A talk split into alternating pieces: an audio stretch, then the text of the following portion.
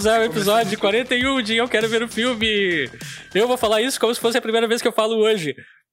É o melhor podcast sobre cinema, filmes, as pessoas que os assistem. Eu sou o seu apresentador, Rafael Coelho. Se parece acelerado, é porque a gente tá fazendo isso de, pela terceira vez, talvez, nessa altura já. Hoje comigo estão Bibiana Link. Bom dia. Wagner Nascimento. Olá, gente. Alexandre Rossi.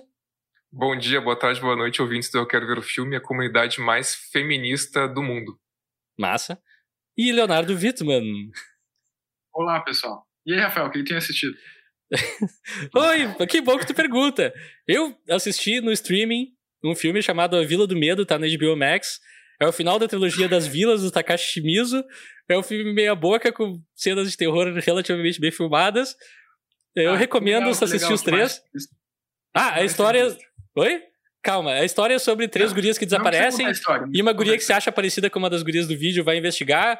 E é interessante, mas ao mesmo tempo um filme meio meia boca. E Eu no também. cinema? Oi? E no cinema? Ah, e no cinema. Surpreendente, como é que vocês sabem que eu fui no cinema? Isso é um- Rafael, tu um foi mistério. no cinema É pela gente primeira vez nesse ano? Pela terceira vez, porque deu problema antes. Fui. É, eu fui ver é, eu fui assistir o Avatar, o Caminho da Água. Um filme de três horas sobre pessoas azuis nadando. E eu gostei, é divertido. Não é uma grande história, mas é bem feito, extremamente bem feito, tecnicamente impecável. Eu não. Assim, não é um filme que vai. Acho que fazer novos fãs. Mas quem Uhum. tolerou Avatar 1 vai ver é mais da mesmo, do mesmo. Bem feito, mas tem um tubarão, um tubarão não, uma baleia tartaruga que ganhou um lugar no meu coração eternamente. Que eu adorei, a melhor parte do filme. E também assisti a série Last of Us, que já saíram os episódios 1 e 2. Bibiana e Alexandre, vocês também viram, o que, que vocês acharam? Olha, a gente fez em dois minutos o que a gente tinha feito em 20. E É. mesmo assim, o Leonardo tá com a careca ficando vermelha já, de raiva. Tá ouvindo tudo de novo. Então, pessoal, é, cara, eu sou. Eu, eu tava aguardando muito por essa série, porque eu sou muito fã do jogo, assim. Eu, eu jogo, assim, de vez, em- de vez em quando eu jogo umas coisas diferentes, mas, assim, geralmente eu só jogo futebol, assim, no videogame. Eu, é, é difícil jogar outros jogos. E esse foi um jogo que eu joguei até o final, acabei o jogo. Esse e alguns outros, assim, mas esse me marcou muito justamente na época que eu joguei ele pela história. Ele é um jogo que eu achei, pá, que história legal, assim, dessa, Hum. dessa parceria desse cara e dessa, dessa guria. E é uma história que não é, tipo, não é, digamos, inovadora, a gente já viu essa relação, assim, no cinema muitas vezes, mas o jogo, cara, tem as dinâmicas do jogo, ali o pós-apocalipse, a, infecção por fungo, ah, acho que funcionou muito bem, foi muito bem retratado na série, também acho que isso foi bem retratado porque eles ah, chamaram o criador da série para participar do processo. Ele é produtor Uhum. executivo e dirige alguns episódios. O segundo episódio, se não me engano, é dirigido, dirigido por ele, que eu acho que é Neil Druckmann, o É. nome do cara. E achei, inclusive, alguns pontos, assim, algumas cenas me remeteram diretamente, assim, às cenas do jogo. Assim, eu acho que eles tentam emular, eles tentam enquadrar parecido, fazer a, a direção de arte me chamou a atenção, assim, Uhum. também de, de objetos ali que nos remetem muito ao jogo diretamente. Ah, e tem um plano que é muita referência ao Resident Evil 1. Que me surpreendeu, assim, que não tá no jogo, mas tá na série. E quando eu vi, eu pensei, ah, não pode. É a aparição do primeiro eh, zumbi no Resident Evil é idêntica à aparição do primeiro zumbi na série. É genial, muito bem feito. isso Gostei eu já não lembro. Mas, tipo, algumas coisas também que eu achei interessantes não, que eu não lembro no jogo. Então, me corrija se eu estiver errado, Rafael, porque tu falou que tu jogou esse jogo quatro vezes. Sim. É, os Eu falei no flashbacks ali- podcast que não existe, tá, gente? Só pra. É verdade, é verdade, tu falou antes. A máquina É. comeu o nosso primeiro podcast, nós temos que regravar essa introdução, então. Então, só, fica a informação aqui: o Rafael jogou esse jogo quatro vezes. É. É, E a gente vai fazer assim- piadas com coisas que vocês não ouviram, tá? Desculpa, é assim que a coisa funciona. o, o começo da série ali, toda a história pregressa do Joel, com a filha dele. Eu não lembro exatamente disso estar no jogo de- dessa forma. Não, no jogo é um, tipo, é alguns minutos da relação dos dois. E na série eles transformam esses, essa ceninha em um dia inteiro. E também Pois achei, é. foi uma das minhas mudanças favoritas até agora. E eu tô É. curioso pra ver o que, que mais eles vão expandir, assim, porque se ficar. O jogo muito tempo, né? É tu jogando tijolos em pessoas e matando gente por trás, tentando não ser Mas- pego pelos clickers e coisa assim. É. Eu, eu achei interessante, eu não joguei, tá? Então Hum. eu achei interessante esse o primeiro episódio, a- apesar de ser bem longo, numa série, eu gostei porque justamente é, um, é uma característica forte, né, da personalidade do, do da personagem principal, né? Essa a perda ali da, da filha vai moldar Sim. ali o caráter dele dali para frente. E até a relação ali que ele está construindo com a ou evitando construir até nesse exato momento, né, até o segundo episódio, digamos, é muito por causa da experiência, né, que ele teve ali com a com a perda da filha, né? E destacar o elenco também, né? Ah, A o Pedro Bella Pascal tá Ramsey, muito bem. É, Bella Ramsey e o Pedro Pascal. bah, A, a única diferença, cara, a única diferença que eu não entendo até agora, e eu, sim, eu vejo muita gente reclamando. Eu, pessoalmente, não tenho problemas que mudaram, mas eu não entendo o porquê, que é o vírus no, no jogo, ele se dispersa por, pelo ar, e daí as Uhum. pessoas têm que usar máscara e tal. E na série não tem nada disso, é tudo por infecção local mesmo. E daí os, Uhum. os zumbis têm coisinhas na boca, assim, é... Também é legal, né? tipo, realmente não me É. incomoda, eu só não entendi. A minha teoria, e a teoria que eu já vi circular na internet também, é que talvez o Pedro Pascal tenha uma cláusula no contrato que diga sem capacetes, sem máscaras. Minha cara tem que aparecer. Porque ele faz o Ah, é Mandalorian, bem né? Que ele não aparece nunca, praticamente. Mas isso, Ah. é, isso é bem comum em filmes, né? Tu vê até em filmes de super-herói, tipo os filmes da Marvel, sempre tem algumas cenas que, sei lá, o Homem-Aranha, o Homem de Ferro, eles aparecem sem Ah, eles capacete vivem tirando a máscara, é um saco, é. É, em cenas que não fariam sentido eles estarem sem capacete ou sem máscara, mas é uma coisa que eu acho que é uma coisa contratual, com certeza, mas acho que também tem um pouco disso de, ah, as pessoas querem ver o rosto do ator ou da atriz que está fazendo aquele personagem. Ah, mas se eu vou ver um filme do Homem-Aranha, eu quero ver o Homem-Aranha como Homem-Aranha por um bom tempo. Ah, eu também. Eu- isso me, me incomoda um pouco às vezes. Mas enfim, essa é a minha teoria. E acho que. Vamos encerrar essa parte, só quero jogar a ideia de depois de acabar a série, a gente faça um podcast, né? Analisando Uhum. todos os episódios. Ah, isso é exatamente o que eu eu muito- queria dizer pra gente fazer. Eu tô muito Boa. afim de ver essa série também. Eu não, não comecei a ver ainda, mas eu tô bem afim de ver também. Pô, vale a pena. Acho que vai ser boa de maratonar, porque eu, sinceramente, assim. Primeiro episódio tem 80 minutos, a série sai às 11 da noite. Eu pensei, nah, não tem jeito que eu vou ver esse tarde da noite. Daí bateu 11 da noite, eu tava acordado ainda, azar, vamos dar play. E, bom, fiquei 80 minutos vendo, o tempo voou, assim.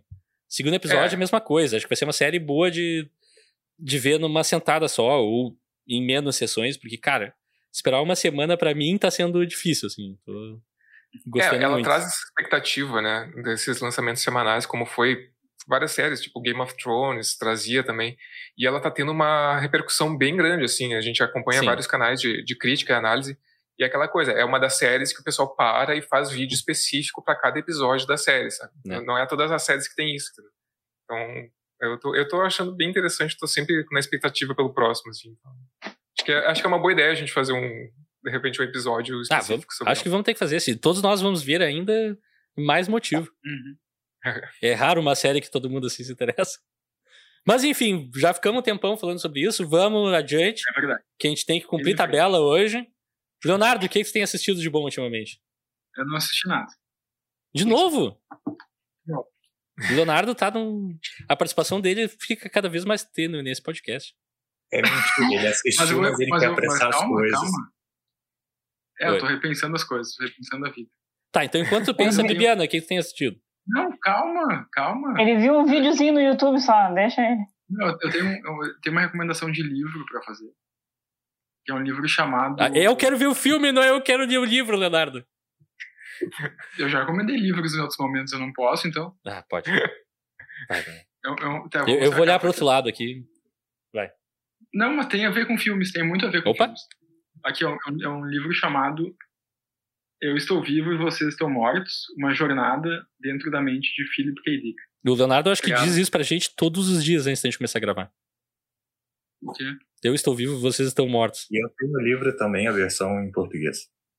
Ó, ó, viu? Viu? Que eu vou Olha começar a ler por causa do Leonardo. Fala agora, Rafael. Ah, o Fala Wagner é um intelectual, nós ele senta na frente de uma estante de livros, né? Então, o que, que eu vou fazer? Ó, viu? Baita timing, baita, baita alinhamento, viu? Fala agora.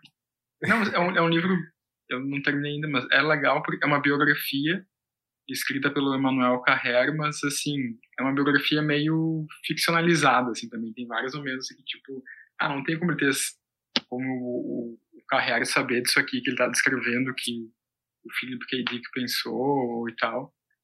Uh, mas é bem eu diria quase uma ficção, assim, uma, é uma prosa muito, muito ágil. E o Philip K. Dick, para quem não sabe, é um escritor, que, autor do...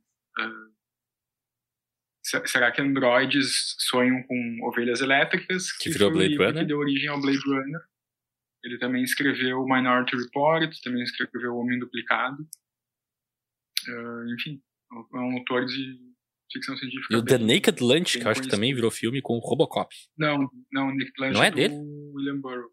Ah, desculpa. É, William, William Burroughs. Viu? Eu não sei nada sobre livros. Chega de livros. Essa... Oi? Chega de livros. Nas palavras de Neil Breen, chega de livros. Fica essa recomendação que o Wagner também indiretamente fez. E o Rafael que quis nos boicotar, mas tudo bem. E Mídias visuais é tudo. Livro é coisa para quem não tem não sei, é, é chato. Meu Deus. Meu Deus. Bibiana, o que você tem assistido e não lido? Ah, eu tenho lido e assistido, Rafael. Putz. Aí, ó. Uh, tá, eu bem rapidinho, eu tenho, eu vi ultimamente três uh, filmes da Disney de criança mesmo, animação. Uh, eu estou tentando melhorar o meu inglês. E aí, como é um, uma linguagem mais simples, uhum. né? Enfim. E aí eu vou deixar, não sei se o Xande vai querer falar, a gente viu Frozen, que era um filme que realmente eu queria já ter visto há mais tempo. Maravilhoso. Uh, eu sou um defensor pois de é. Frozen. é. Só que só queria dizer que eu gostei bastante. E vi depois o Nemo, que eu não tinha assistido. Achei muito fofinho também tem ali uma mensagenzinha, né, é interessante, e, o, e um que, enfim, é bem antigo, eu assisti quando eu era criança, que é o 101 Dálmatas. Então, tem algumas ressalvas, mas enfim, né, também a época que foi feito, não, dá é. para você esperar muita coisa. Mas só para dizer que o, desse daí o Frozen é o, é o melhor. Deixa eu só fazer um adendo. O Nemo tá hum. tá falando procurando Nemo. Isso, Procurando Nemo. Obrigado, Leonardo. Não, é que só um pouquinho, tu falou que esse filme é um filme fofo. Procurando Nemo, filme fofo. Não é? Nossa, é o filme mais triste que eu vi na minha vida. Ah, é não. Triste. Continue a nadar, continue a nadar. Mas é, é muito triste. Fofo. Não, é sério, é um dos filmes mais tristes da Disney. Não, é triste, mas é fofinho. É? Dá tudo certo no final. É é. Toda a família dele tá um tubarão. Mas aí é a vida selvagem, as coisas acontecem assim. Ah, é? Ah, mas é triste. Enfim. Leonardo sente muito pelos peixes. Pelos seres humanos. É. Tadinho. Ah, não, eu sinto mais pelos bichos também. Quando um é, animal é, morre no cinema, eu choro copiosamente. Quando é um ser humano, depende do ser humano, eu fico, putz. Se é o outro, hey. Eu não sei se eu deveria ter falado isso. Eu não vejo problema nenhum. Vamos fazer esse programa. Hein? Que? Cuidado com os cortes aí que o Rafael vai fazer desse programa. É verdade. E tu, Wagner, o que você tem assistido de bom ou ruim? Ou... Eu assisti dois filmes. Uh, um deles é O Menu, que é uhum. do ano passado. É, do ano passado. São 12 ricaços que viajam para uma ilha para ter uma experiência gastronômica no restaurante de um chefe renomado e coisas estranhas acontecem. Aliás, nesse filme tem uma crítica gastronômica que me lembrou muito Leonardo, assim, né? Aquela coisa super refinada, super vinho e queijo, assim, aquela, aquela coisa, né? Aquela experiência transcendental com a comida e o Leonardo seria o crítico de cinema muito parecido com, com esse personagem. É, eu não sei, desculpa, eu não sei de onde vocês tiram isso, que eu sou uma pessoa refinada e crítico de queijo, cara. Eu não sei de onde vocês tiram isso. Ela apareceu, eu pensei, olha aí o Leonardo. Não, mas eu tenho um adendo a, esse comentário. Eu acho que é a forma como ele fala e não o conteúdo, porque é, o gosto do Leonardo tem... não dá para entender. É, é, é tipo voo de barata, né? Não Muito tem bom. plano de voo. Muito Esse é o bom. gosto do Leonardo. Não tem plano de voo. Agora, agora eu realmente me senti ofendido. Então, basicamente, basicamente, o jeito que eu falo é um voo de barata. Eu, eu Não, não é o jeito que tu fala. Tu fala muito bem. É, A, a forma que tu fala é, é, é muito refinada, Esse é requintada. Esse é o bloco botando Problema é Leonardo no de- paredão. O problema é o conteúdo, é tipo voo de barato. O conteúdo, ah, eu, eu acho que ele vai gostar disso. Ah, ele gosta, eu acho que ele vai gostar. Ele, ele odiou. Ninguém entende teu gosto, Leonardo. tu tá É, dizendo que eu sou, eu, eu tenho tipo, eu sou tipo um filme do David Cronenberg ou da família Cronenberg. Não, É esteticamente Não, tu é melhor que ele, tu é não melhor. Tu é bem melhor que ele. não. Tá, eu Tu é não melhor tenho conteúdo, então, é, mas é isso que tu falou, tudo bem. Tá. Tá, desculpa. Enfim, já causei discórdia aqui. Esse já usou discórdia. Poxa, vai. Mas, tipo, esse filme eu adorei o Ralph Fiennes, que é o chefe, né? Faz o chefe. A atuação dele é, é demais. Fora isso, eu não sei, cara. Eu, eu tô meio cansado desses filmes que eles querem fazer uma crítica social, assim. Eles. E passa essa impressão que eles querem ser muito diferentões fazendo aquela crítica social e tu analisa uma crítica boba, meio superficial. Uhum. Eu achei esse filme um pouco superficial na crítica. Lá, não achei um filme ruim, me entretive, mas não sei, não, não achei tudo isso. Ah, e o outro que eu assisti ontem é um filme chamado Spell, Feitiço, tá na Netflix, é de 2020. Recentemente ele entrou naquela lista lá dos filmes, dos 10 filmes mais vistos da Netflix. E eu vi que não significa nada, porque o filme é muito ruim. Eu nem vou falar a história do filme, porque me recuso, mas é uma mistura de A Chave Mestra com Misery, Louco Obsessão, aquela adaptação Opa. do Stephen King. Pois é, tinha tudo para ser bom, mas o filme é, é muito ruim, assim, ele é... Não sei, não, não, não gostei, não gostei. Ah, Mas é divertido, é aquele filme ruim que fica, fica divertido, fica completamente sem noção. Mas é, foram esses os filmes que, eu assisti. Massa. E tu, Alexandre, o que que você tem visto de legal? Cara, eu, eu não vou me estender muito nessa parte, porque a- acho que a Bi já falou quase tudo que a gente assistiu, né? Uhum. E só pra destacar que eu vi Frozen e eu tô com Let It Go na cabeça. Let it go, let it go. É impossível não ficar com Let It Go na cabeça quando tu assiste Frozen. The cold never bothered me anyway. Bom, excelente filme. Maravilhoso. Uhum. Eu não sei se as sequências são boas, mas o primeiro é muito bom. Ah, o 2 é horroroso. O 2 parece Ah, assim. que- assim. É, o 2 é bizarro. Tipo, é, é muito estranho, porque eu nunca vi um filme nessa escala de animação que parece que eles estão inventando o roteiro cena após cena, assim. É uma coisa que não faz sentido. É bizonho. Realmente, assim, é uma, uma decadência de qualidade absurda. A animação é ainda mais bonita do que um, mas pá, a história é bem trash. Uhum. Assim, tem que ser muito, muito criança pra gostar, talvez. Não vou ver. Obrigada. Acho que vale uma assistida. A música também é mais. Eu não gostei da música. Mas enfim, Esse não, não é um podcast sobre Frozen, então. agora é. A gente vai mudar pro tema azul e tudo mais. O Leonardo tá numa correria hoje. Então nós vamos. Vamos dar um tempo aqui pra ah, aliviar as nossas tensões, eu acho. E voltaremos para falar sobre o filme Thelma e Louise. Então nos aguardem, agu- eh, ouçam a música, vai ser Let It Go agora. Não, não vai, porque o YouTube vai nos cortar fora se eu botar. Com certeza. Até mais.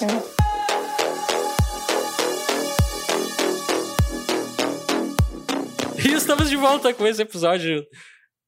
Talvez um pouco acidentado até agora, não sei. A gente já aconteceu de tudo, a gente já perdeu um pedaço de- da gravação, a gente já discordou no ar, a gente já bateu boca, tá tudo muito legal. Mas enfim, eu tô me divertindo, é o que conta. Espero que quem estiver ouvindo também esteja se divertindo. Os outros que estão aqui na call eu já não me responsabilizo. Mas estamos aqui reunidos hoje para falar sobre o filme Thelma e Louise, de 1991. Aliás, é bem 1991, porque eu acho que tem uma locação nesse filme que tá no Exterminador do Futuro também. Eu fiquei. Quando eu, eu vi. Enfim, eu vou falar isso mais além. Mas não sei porquê. É, o, né? o ano me um remeteu pouco. isso. Lembra um pouco. É Lembra. dirigido pelo grande diretor Ridley Scott, também diretor de Alien, Blade Runner e Gladiador, entre vários outros filmes. Tá na Amazon Prime, para quem quiser conferir lá. É, eu diria que. Não, não diria nada. Por enquanto eu não posso falar nada. Eu só posso falar o que acontece nesse filme, que é Thelma, Gina Davis de A Mosca e Louise, as personagens titulares, que é a Susan Sarandon, do Rocky Horror Picture Show, planejam passar um fim de semana num chalé para escapar do cotidiano. No caminho, param em um bar de beira de estrada, onde Thelma conhece o chato Harlan. Após muito trago, ela passa mal, ele leva ela para o estacionamento e tenta estuprar ela, sendo interrompido por Louise empunhando a arma que Thelma trouxe para a viagem. Após revelar ser muito otário, Louise mata o Harlan. Sabendo que é extremamente difícil provar suas inocências, elas se tornam fugitivas e acabam fechando com o jovem Brad Pitt, metade do elenco de Os Cães de Aluguel e cometendo os mais crimes no caminho. Ao serem encurraladas pela polícia, elas decidem que é melhor morrer livre do que serem presas e se atiram no Grand Canyon. E é isso que acontece em Thelma Louise. E eu queria já abrir para o nosso painel de especialistas qual a relação de vocês com o filme Thelma e Louise. Quem quiser começar, ah. comece. Só queria destacar que tu, no, tu foi minuciosamente descrevendo o começo do filme e depois tu pulou pro final. Foi genial. ah, isso não eu vou. Então. É tem, não, não, tô, tem que encurtar em algum foi, momento, foi, né? Não, não, foi, foi bom, foi bom. Mas já que tu te pronunciou, vai fundo, Leonardo. Qual a tua relação com Thelma Louise? Uh, eu, eu, é a segunda vez que eu assisto esse filme, eu assisti a primeira vez em 2015. Um, e eu me lembro de quando a primeira vez que eu assisti, eu gostei.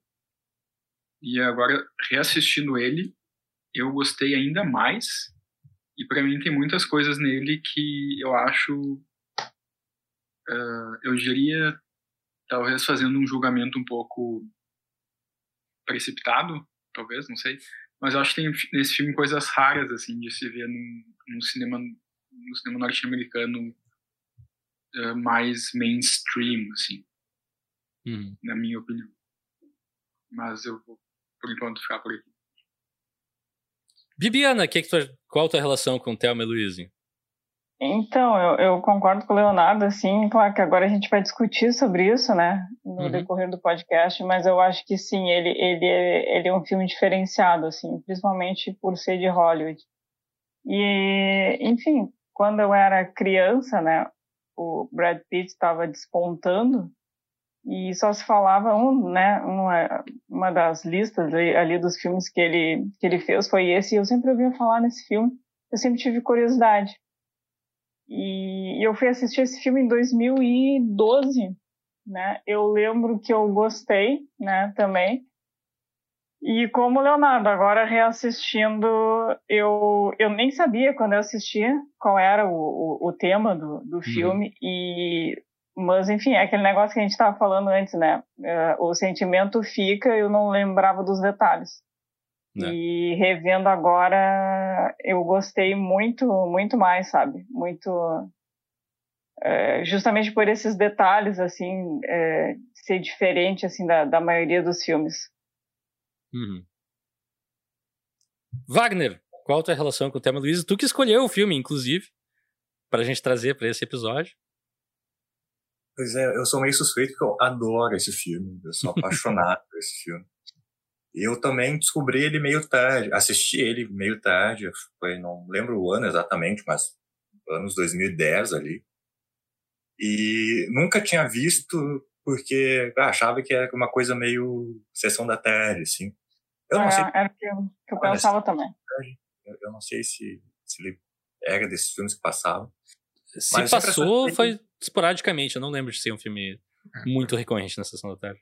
É, mas eu sempre associei com esses filmes de Sessão da Tarde, tipo, ah, que não uhum. tem muita profundidade, muita, né? São meio bobinhos, assim. E aí, quando eu assisti, eu fiquei muito surpreso, porque ele é um filme que traz, trata de temas super importantes. Uhum. E eu acho curioso, né? Porque eu acho ele meio que comfort movie, assim, para mim. Tipo, me dá um, uma alegria ver.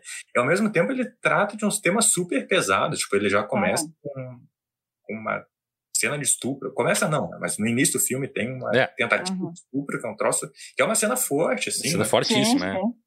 E então ele tem isso, mas ele também é super leve, assim, a relação de amizade da Thelma e da Luiz, eu acho demais. Eu adoro filmes que têm como tema central, como eixo afetivo, relações de amizade. E relações de duas mulheres, né, de, de amizade entre duas mulheres, é muito raro de se ver. Uhum. Uhum. Então, gosto muito disso. E uma coisa que me chamou a atenção quando eu vi a primeira vez e que ficou mais evidente quando eu revi é como ele é atual, assim, é um filme dos anos 90, 91, e vendo ele em 2023, ele continua super atual, sabe? Não, não acho É. ele datado. Tem um elemento que talvez pode seja datado, mas a gente É, tem mais coisa- pra. A coisa principal pra mim que me chama atenção, eu só vou pular rapidinho, mas a coisa mais datada é como todo mundo tem que usar telefones públicos e usar dinheiro pra ligar e coisa. Hoje em dia se resolveria tudo com o celular, né?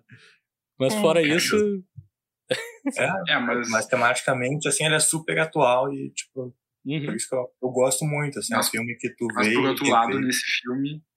Não, desculpa, Wagner, te não. Não, mas é isso. Da minha parte, inicialmente, é isso. Não, eu só ia falar que, por um lado, tem essa parte mais datada, mas por outro lado, elas tiram uma selfie no começo do filme, né? É verdade. É, Surreal, verdade. É verdade. É ação à É. frente do seu tempo. Muito verdade. bem, seu tempo. E tu, Alexandre, qual a tua relação com Thelma e Louise? Cara, pra mim foi surpreendente assistir esse filme, porque eu tinha assistido ele, só que há muito tempo. Eu acho que eu até era adolescente na época que eu assisti. E não sei se, como o Wagner falou, se ele é um filme da sessão da tarde, talvez ele passasse, às vezes, tipo, numa tela quente, super cine, assim. Eu lembro de Uhum. ver esse filme na TV, sabe? Eu tenho essa memória dele passar na TV.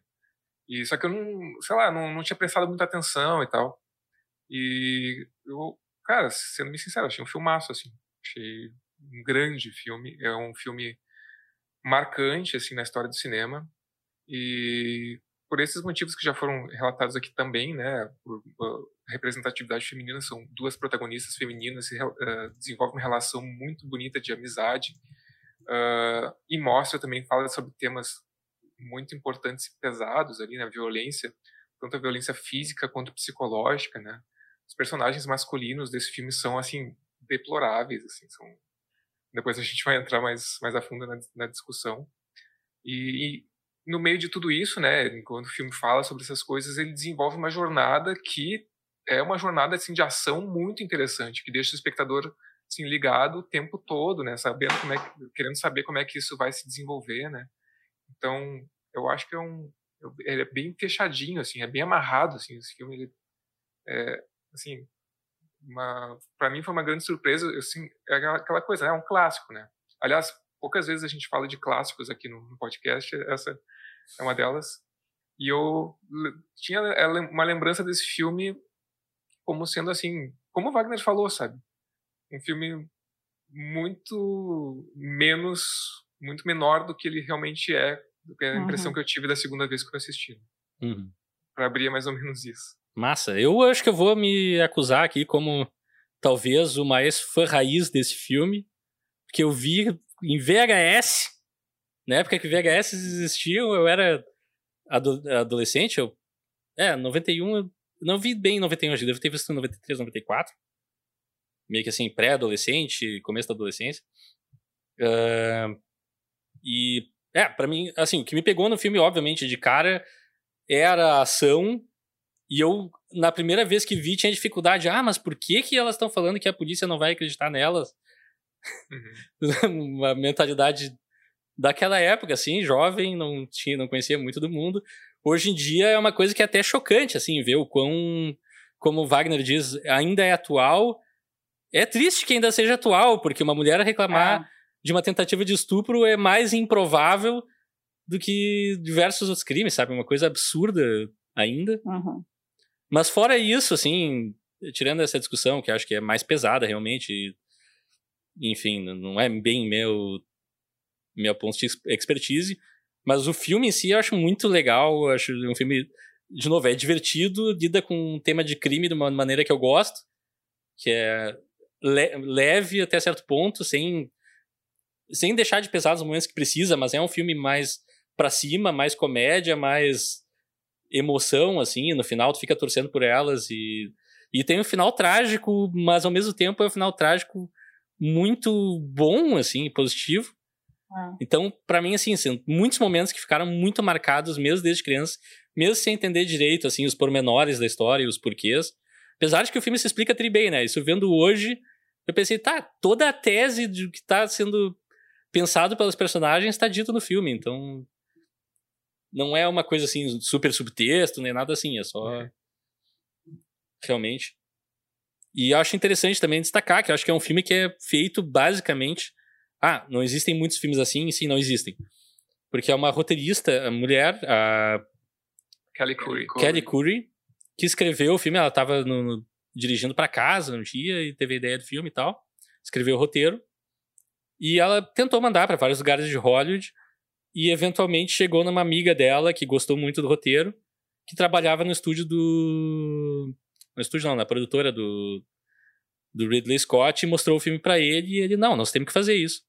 Vamos fazer e basicamente o filme existe pela influência do Ridley Scott de pegar não, vamos pegar esse roteiro aqui uma pessoa desconhecida ou menos menos peso no mercado e é. vamos é, vamos a Kelly isso. Corey conta que que esse foi, foi, o primeiro roteiro que ela escreveu na vida. Ela não é? tinha experiência em escrever roteiros antes.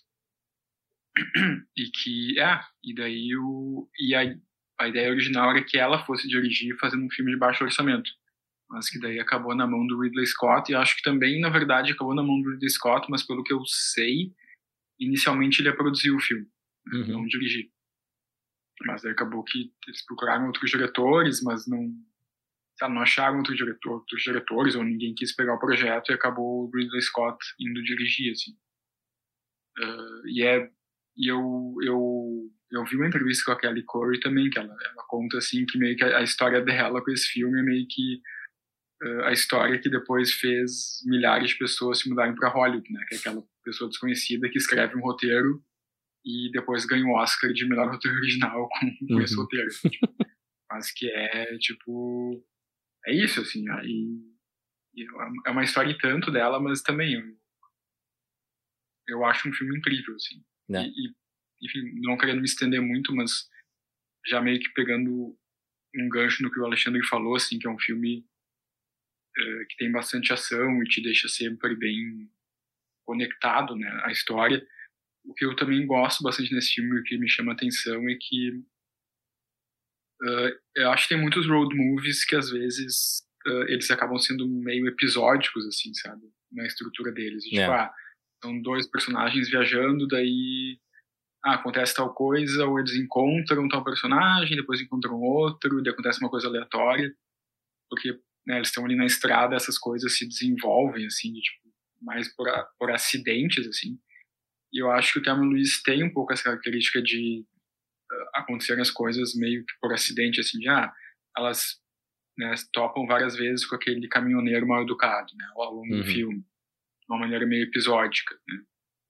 Uh, esse é um, é um, exemplo, mas, é, mas é, um, é tão bem proposto, assim, acho que é tão bem estruturado que tu não, que tu sente que tá tudo muito integrado na história, assim, parece que é algo ah, aleatoriamente acontece tal coisa porque elas estão na estrada, então elas, então tem que acontecer alguma coisa. É, porque os eventos, uh, como tu falou, assim, eles, é. te, eles são apresentados e amarrados em pontos diferentes, uhum.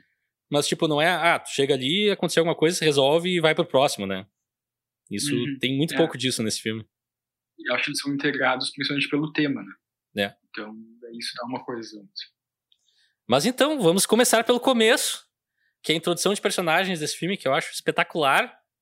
Não sei se vocês concordam, que é basicamente a Thelma e a Louise uh, no telefone conversando, combinando como é que elas vão, vão fazer essa, essa viagem. E para minha primeira cena favorita, assim, que se destaca, que eu lembrava e, e revendo, assim, foi como entrar num banho de água morna perfeito, assim, que é quando tá a Louise no carro e a Thelma vem cheia de coisa e começa a botar vara de pesca, não sei o quê, e a outra fica, ah, vai levar é tudo um isso. É. que é genial. E tu fica, não, o Lampião vai ser importante nesse filme. O Lampião vai voltar a ser altura, elas vão usar o Lampião e nunca volta, é genial. É o, é o Lampião de Chekhov. Só que é o contrário. Só que é o contrário, é. Não, eu, eu, eu, gosto muito porque elas são personagens, assim, em partes bem distintas, né? Tem, uhum. tem essa cena da, da Thelma levando um monte de coisa pro carro, mas na cena anterior a Louise tá arrumando a, a própria casa com uma, um cuidado e uma limpeza, assim, de, ah, uhum. bebe do copo, copo na pia, seca o copo e bota o copo sequinho É, em aí- cima do pano. Aí vem aquela simbologia, né? Parece que ela tá saindo de casa sabendo que não vai voltar. Que ela deixa tudo Não, impecável.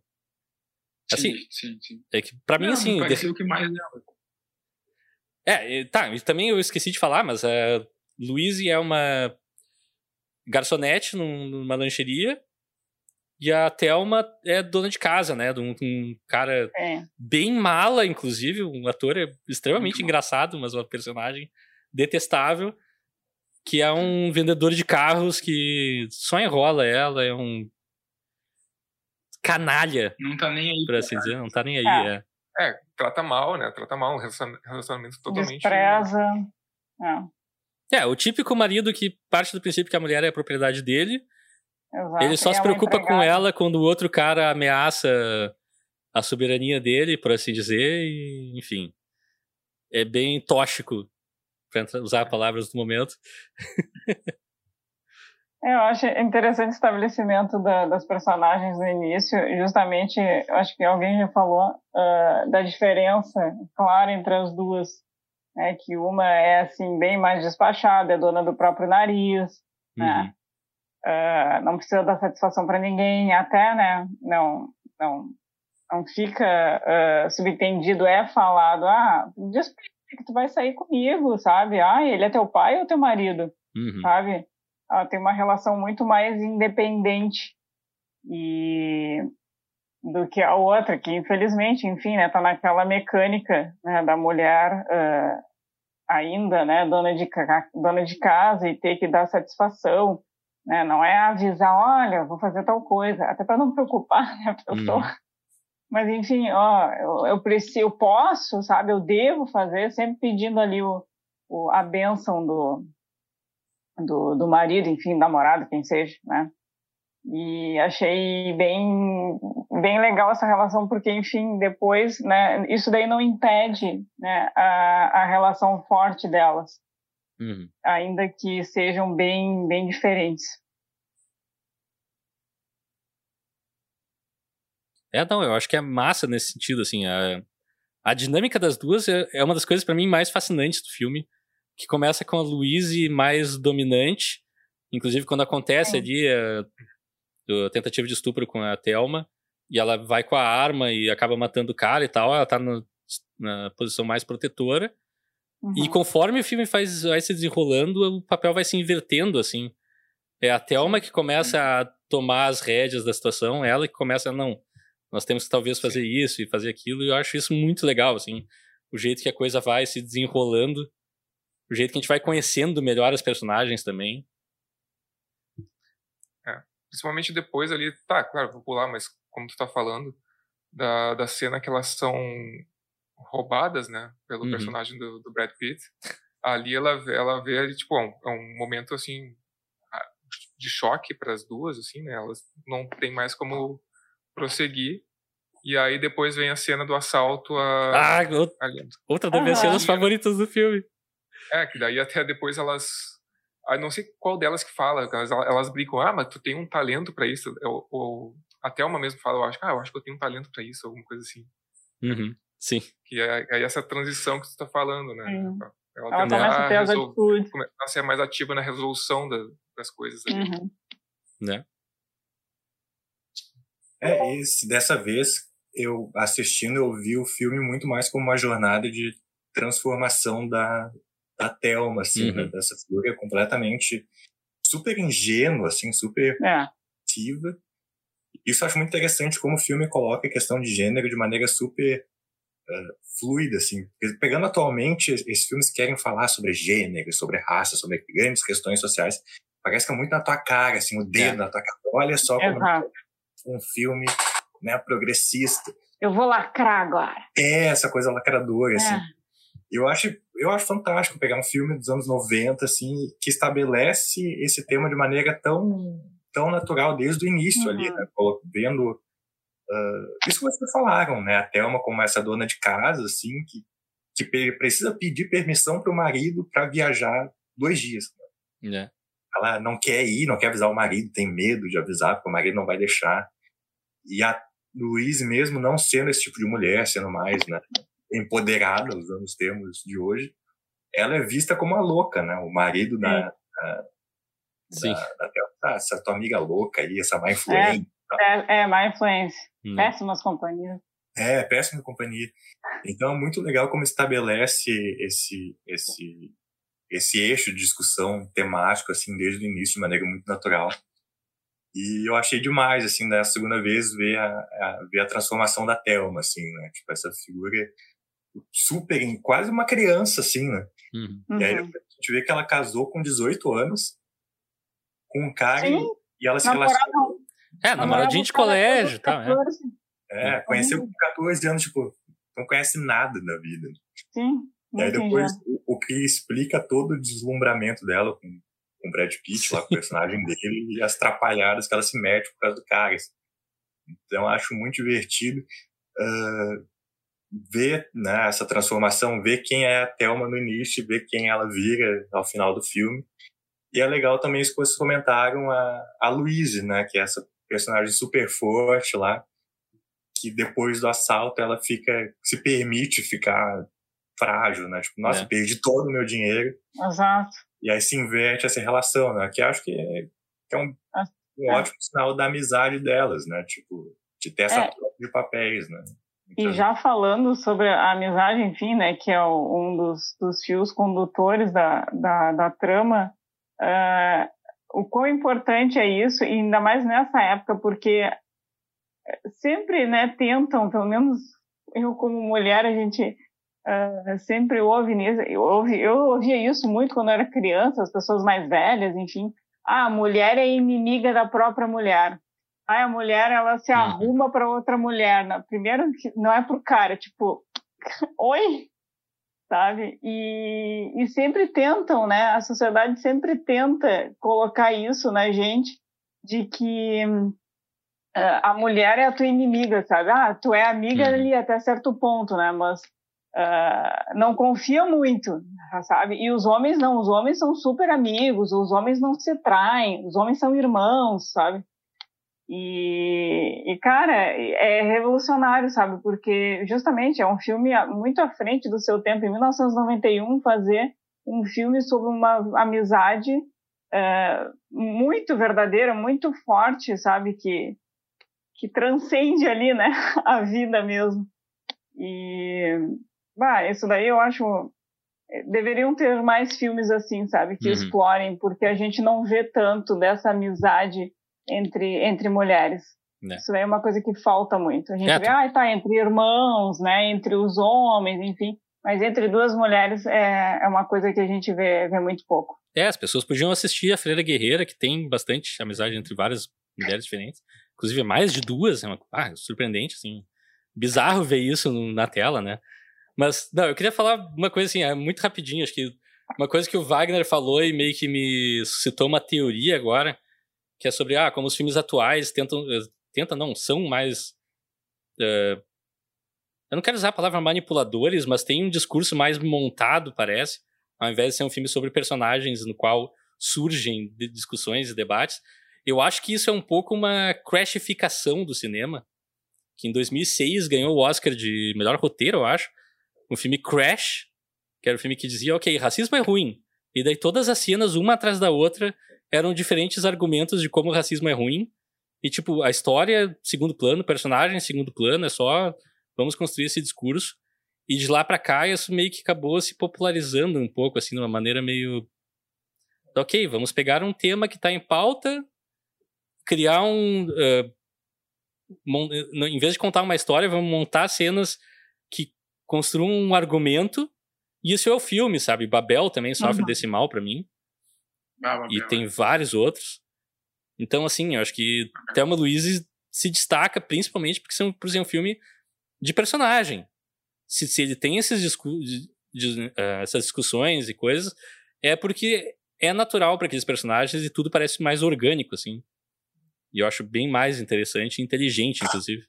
E aí a gente vê toda a diferença que faz ser um roteiro escrito por uma, por uma Ah, sim. mulher. né? Sim. Embora Exato. esse argumento é um pouco perigoso por parecer essencialista, né? Pode ir para essencialismo. Mas lembrando esse filme que eu assisti ontem, que eu mencionei, O Feitiço, né? que é de uma família negra, né? sobre uma família negra, Uh, só que ele é escrito por brancos. Né? Então ele quer ser progressista, ele quer passar uhum. uma mensagem antirracista, só que ele é tão problemático, ele acaba resvalando para o contrário, ele acaba sendo racista em vários momentos. Né? Sim. Então acho que Thelma e Louise não cai nisso porque é uma mulher escrevendo. Assim.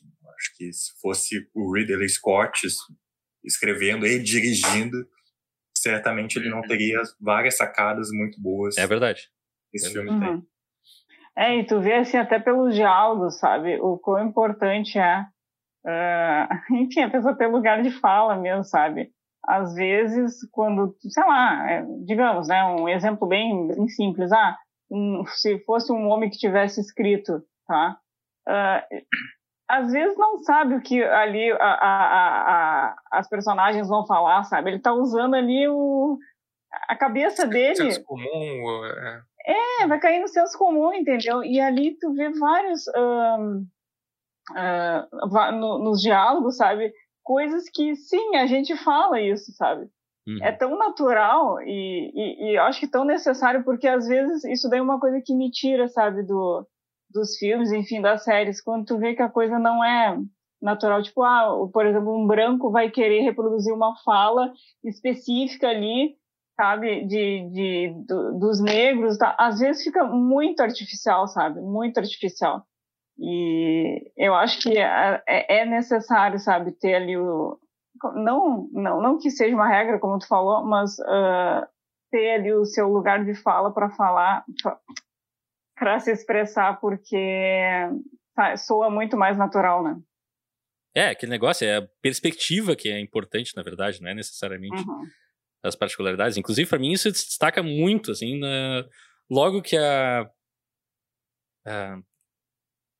que a Luísa mata o cara, dá um tiro que eu daria também, no momento que ele fala aquilo que ele falou, eu fiquei, ok, uhum. esse cara tem que morrer agora, por favor, está com uma arma na mão. E, tipo, mas toda a lógica dela. Cara, a gente foi vista saindo do bar com esse cara. A gente foi para um lugar que não tem testemunhas. Ninguém uhum. vai acreditar em duas mulheres de que o cara teria feito algo errado, sendo que ele que morreu. Uhum. Isso é tudo uma. Cara, é uma lógica assim que. Realmente é triste, uma realidade triste.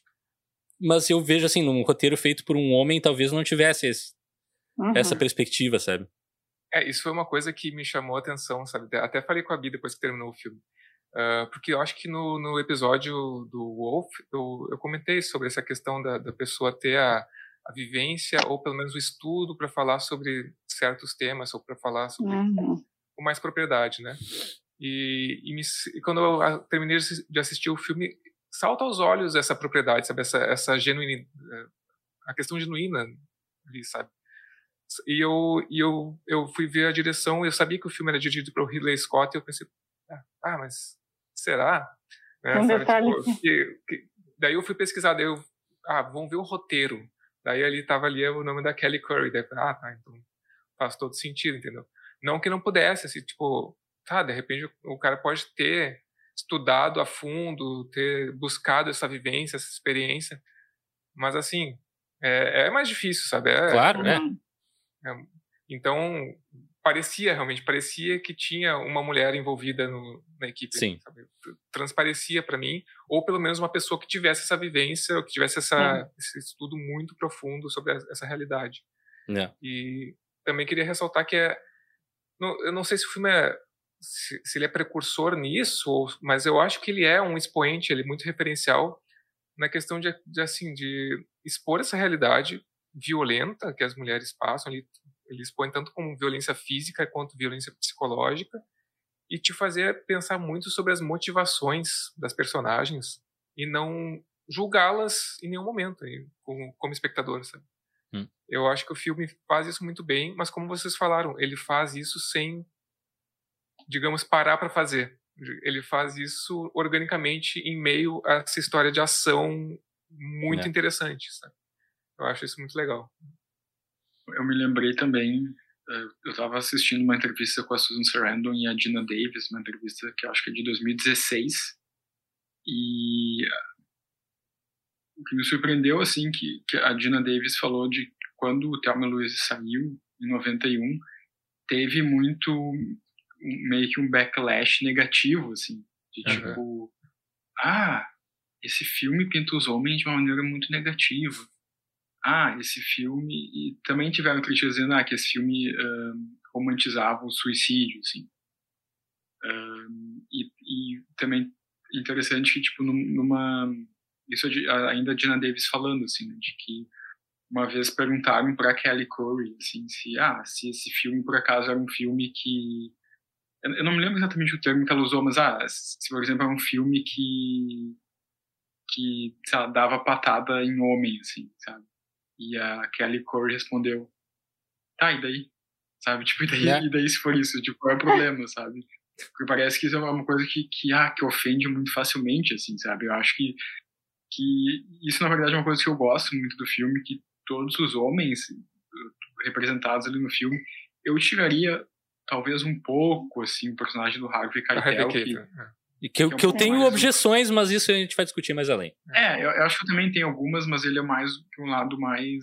um cara mais. acho que. um pouco mais correto, um pouco mais herói. Assim, é, digamos que é o menos pior ali, né?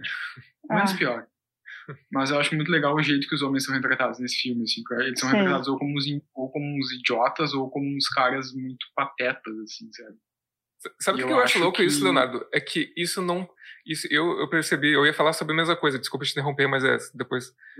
É, que isso não soa inverossímil. Eles são retratados como horríveis e isso em momento nenhum soa, soa inverossímil, sabe? Isso é uhum. muito chocante. Para mim é muito chocante, porque isso é uma, é uma realidade, sabe? Essa... Não, total, total. E, e eu gosto muito também desse filme porque ele, ele, ele trata isso, representa isso e outras coisas. Uh, com, até com cenas muito muito curtas e muito para mim muito um, muito sutis assim tem, tem uma cena que tá o né, que, todos os policiais estão na casa do marido da, da Thelma acho que esperando ela ligar né?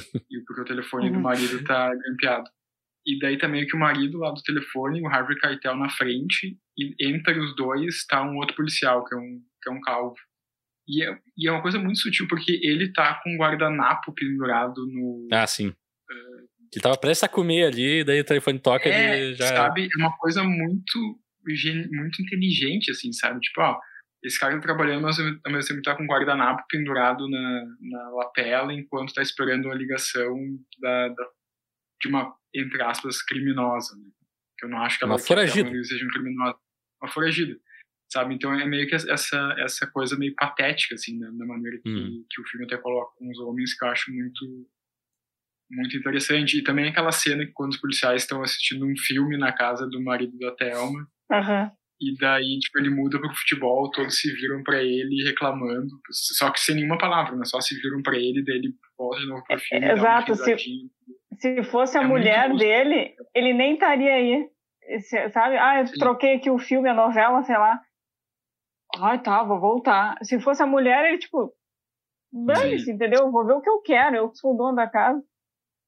Tem umas, é isso, assim, tem umas nuances. Eu gosto desse filme, é muito, é. Essa, essas cenas muito curtas. Eu assim, gosto também. E nessa batida, nessa batida eu preciso Sim. destacar. Desculpa te interromper, mas eu preciso. Não. Tu me lembrou agora. Eu preciso destacar e dar assim todas as honras e louvores para minha personagem secundária favorita do filme, que é a garçonete do, do restaurante que elas ficam, quando é interrogada pela polícia, que, ela, que ele pergunta, ah, como é que ele é esse Harlan e tal. Ela, ah, do jeito que ele se comportava, até veio tarde isso. tinha, tinha que ter matado ele mais cedo. Uhum. Eu, yes! Não, e ela... ela, e ela a, toda a atitude dela é espetacular, é. Pode falar, Ela diz pro Harvey Keitel, ela diz pro Harvey Keitel, ah, essa, essas duas, né, a Thelma Louise, elas não são o tipo. não são assassinas, elas não são esse uhum. tipo de pessoa. É. E aquilo também. E fica muito evidente que ela fala isso com muitas. com muita. com conhecimento, assim, com muita noção. E isso eu acho que também já contamina positivamente o personagem do Harvey Keitel para saber que, ok, ele está atrás de duas foragidas, mas que na verdade foram tão, tipo assim, tão como elas estavam no lugar errado na hora errada. Né? Elas uhum. não são, tipo, assassinas. Não são, tipo, Sim. bandidas de verdade. Uh... É, o subtexto acaba sendo que, ok, nós matamos um homem e isso é repreensível pela lei e vão cair com tudo em cima da gente. e a gente precisa se livrar e fugir da, de toda maneira, assim. Mas, assim, para avançar um pouco a discussão, eu queria jogar para vocês, que acho que vocês estão certos, assim, a maioria dos homens é, é retratada de maneira meio capenga e incompetente e tal, que é muito divertido e legal, e para mim soa real também. Mas tem um personagem que eu acho um pouco diferente da vibe de todos os outros, que é um cara que parece ser um criminoso na vida real. E daí, assim, ao longo da relação dos personagens, que eu, pelo menos, minha expectativa é que começa, começa meio lixo. E parece que termina num ponto super positivo e bacana até. Que é o personagem do Michael Madsen, o marido da, da Louise. Queria saber de vocês. Assim, qual é o take de vocês é, desse personagem? É, totalmente. É? É, eu. eu, eu mas é, discor... é que, é que assim, discordar na segunda vez que eu assisti. É, não, eu, desculpa, eu tô falando. Não, é, é só porque eu só falar. É, porque é que tem aquela cena no hotel, né, em que ele começa meio que, que quebrar as coisas e derrubar Sim. tudo. E a Louise vai até a porta do quarto e fala: Ah, se tu começar com isso de novo, Sim. eu vou embora. Então já dá a entender que é um cara que também pode é. ser facilmente ir para um lado mais violento, assim, né? Mais tipo ah, tô incomodado com isso, tô bravo, então fisicamente Sim. eu vou, tipo, Exato. Tem, tem, então, tipo, ele, é, é bem assim, nenhum homem nesse filme é bom, assim, sabe? Na sua. É, é mas ao mesmo tempo, digamos. Depois que eles têm a discussão, a, a relação deles acaba num ponto que eu diria que é, tipo, um jeito sadio de acabar, sabe? É, eu acho um bom personagem porque justamente né? Nem todo mundo é, é 100% bom, nem 100% sim, ruim, sim, né? exato. Enfim, ele, ele começa realmente ali nas primeiras cenas, tu pensa, bah, ele é um vagabundo cafajeste. Sabe? Mas tá, ele vai lá, ele socorre ela, né? Faz ali o sacrifício, tal, tal, tal, viaja, quer saber o que que tá acontecendo com ela. E, mas realmente, essa cena aí do, do quarto, né, agressivo. Claro que não foi com ela, mas se alguém fazer isso na minha frente, eu, uhum. eu saio correndo, fico assustada, imagina, né? Claro. Sabe o que me lembrou e... essa cena? A hum. série Made. Sim. Que o personagem Sim. da. Como é que é o nome dela? Margaret Qualley, que é a protagonista de Made, e ela tem uma relação com o cara, e o cara faz justamente isso. Ele começa a quebrar coisas na casa, tipo, ostensivamente, uhum. começa a tipo, ser agressivo dessa, dessa forma desse personagem. Sabe? Com os objetos. E aí tu pensa, cara, a próxima, o próximo, o próximo voz sou eu, entende? Uhum. É, é, para mim isso daí é um aviso claro, sabe? E só que ali, claro, também, né, vai da, do temperamento da, da Luísa, que é, enfim, mais uh, enfim, ela não é de se acovardar, sabe? Ela não é de ter medo. Não que as outras mulheres são covardes, mas, é, enfim, é o jeito dela. Tipo, ela põe limite. Olha, se tu continuar assim, sabe? E, e enfim, né? Mas é, é, é, é um personagem bem verossímil, mas não sei, né? Eu, eu não queria perto de mim. Não, não. Muito, muito instável. Muito instável, é, a própria, é, e a própria Luiz fala, né? Ah, por acaso tu, né, tu só veio até aqui me ver porque tu achou que eu tava com outro homem. Uhum. Se, não, se não fosse isso, e de, né, se não fosse isso, tu se fosse por outro motivo, tu teria feito o esforço de vir até aqui. É. Sobre essa crítica que, que o Léo trouxe, né, que fizeram ao filme dos homens serem estereotipados, se a gente for ver, esse filme fez o, o que a maioria dos filmes dirigidos por homens, escritos por homens, faz 100%, 100%. Até é. hoje. Né? Uhum. E o, pra mim, o melhor personagem nesse sentido é o do Brad Pitt, assim, porque ele uhum. é completamente objetificado. Ele, eles pegam lá o ator que é o gostosão, né? Uhum. Tava despontando. Aliás, na época ele já era um, sex symbol, né? Sim, já tinha feito o Lendas da Paixão. E aí, que pá, foi o filme que ele revelou ele. Jovem, gostosão. E no filme, ele é exatamente isso, jovem, gostosão, que dá golpes, né? Um é. bandidinho, é trambiqueiro. E a Luísa, é muito engraçado a Luísa reagindo a ele, né? Tipo, ela tá completamente, né? Tipo, ela quer muito o Brad Pitt. E tipo, ele é só um... A Thelma. A Luísa tá de, de cara é, com ele. A Luísa não gosta. A Luísa vê ali que é furado e a Thelma tá lá. E é isso que a gente vê nos filmes. O papel das mulheres nos filmes geralmente é esse, né? De é. ser lá gostosona, que não. É. meio idiota. Então, por isso que eu acho demais. O filme tá parodiando os homens, né? Sim. De maneira que eu acho muito eficiente. É, é, mas não te, não te interrompendo, Wagner, mas esse, esse é o problema, né? É uma paródia que retrata a realidade é, exato. líderes, né? É, esse é, uma é o problema. Entre aspas, né? Porque, enfim.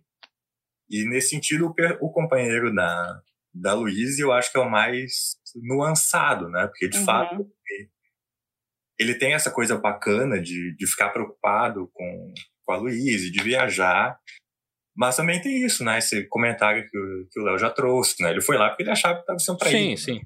Ele achou que, que, que a Thelma ia, que a Luísa ia fugir com outro homem, provavelmente, por isso que ele foi lá. E aquela explosão, né, de violência, né? Tipo, ah, me conta a verdade, né? Então, mas eu acho que ele é o mais verossímil, assim, o personagem uhum. mais, né? É, é que para mim o que chama atenção é que, tipo, tá, tem esse momento, beleza, só que daí eles passam a noite ali naquele hotel conversando. E a conversa vira uma conversa adulta a certa altura, e tu vê que ele tem uma perspectiva diferente, e ao final, a reação desse cara que tava quebrando tudo e não sei o que é: não, pega o dinheiro e vai. Não me diz para onde, não diz nada, só vai. Sim. Então, tipo, cara, ao mesmo tempo que esse cara é possessivo, tem vários problemas, ele entende o lado dela a certa altura também. E isso eu achei uma uhum. coisa assim que. É, nesse filme, ninguém mais entende o lado delas de uma maneira tão orgânica, assim. Ah, é incrível, sim. E daí entra na minha reclamação, que é o personagem do Harvey Keitel, que é o diretor botando o dedo no roteiro e dizendo nem todos os homens.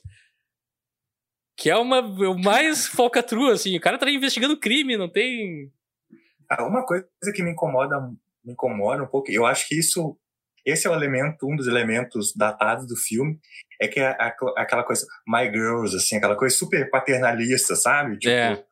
ai, as minhas meninas, essas meninas, né?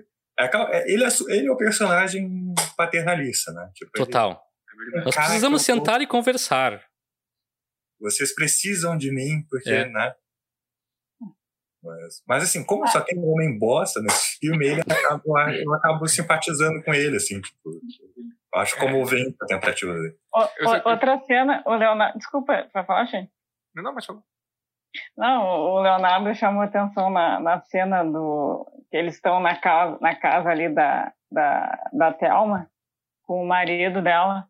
E e, e como é que é? Uh, não é hackearam, é grampearam o telefone. Hum. E aí, quando ele atende, o cara diz, ah, seja gentil, sei lá, alguma coisa assim, porque uhum. as mulheres gostam disso. Não, tem algum ser humano que gosta de ser tratado com grossura. Pois é. Aí, oi, querida, sei lá, ele atende de uma forma bem diferente. E ela, e ela tipo, desliga imediatamente.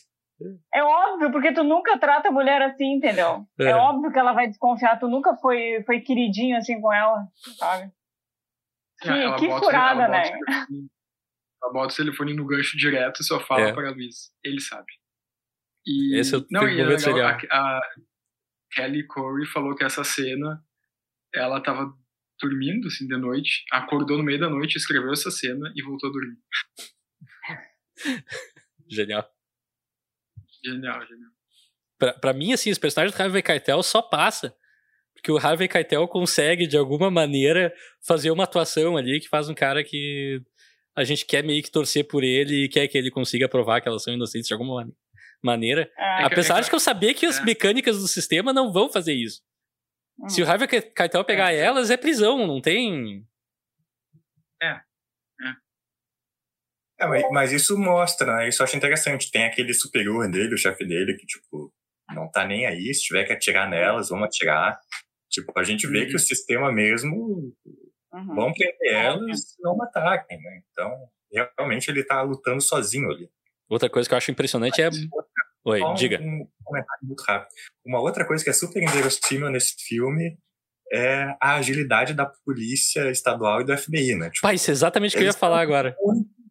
Né? Tipo, nunca na, na vida real teria essa agilidade toda. Mas eu acho que isso é o, é o fato, assim, ó, quando fica evidente que as suspeitas são duas mulheres e a vítima é um homem, ok, a polícia tá, envol, tá envolvida no caso agora e é questão de honra, ah, nós vamos mandar exército é, se precisar.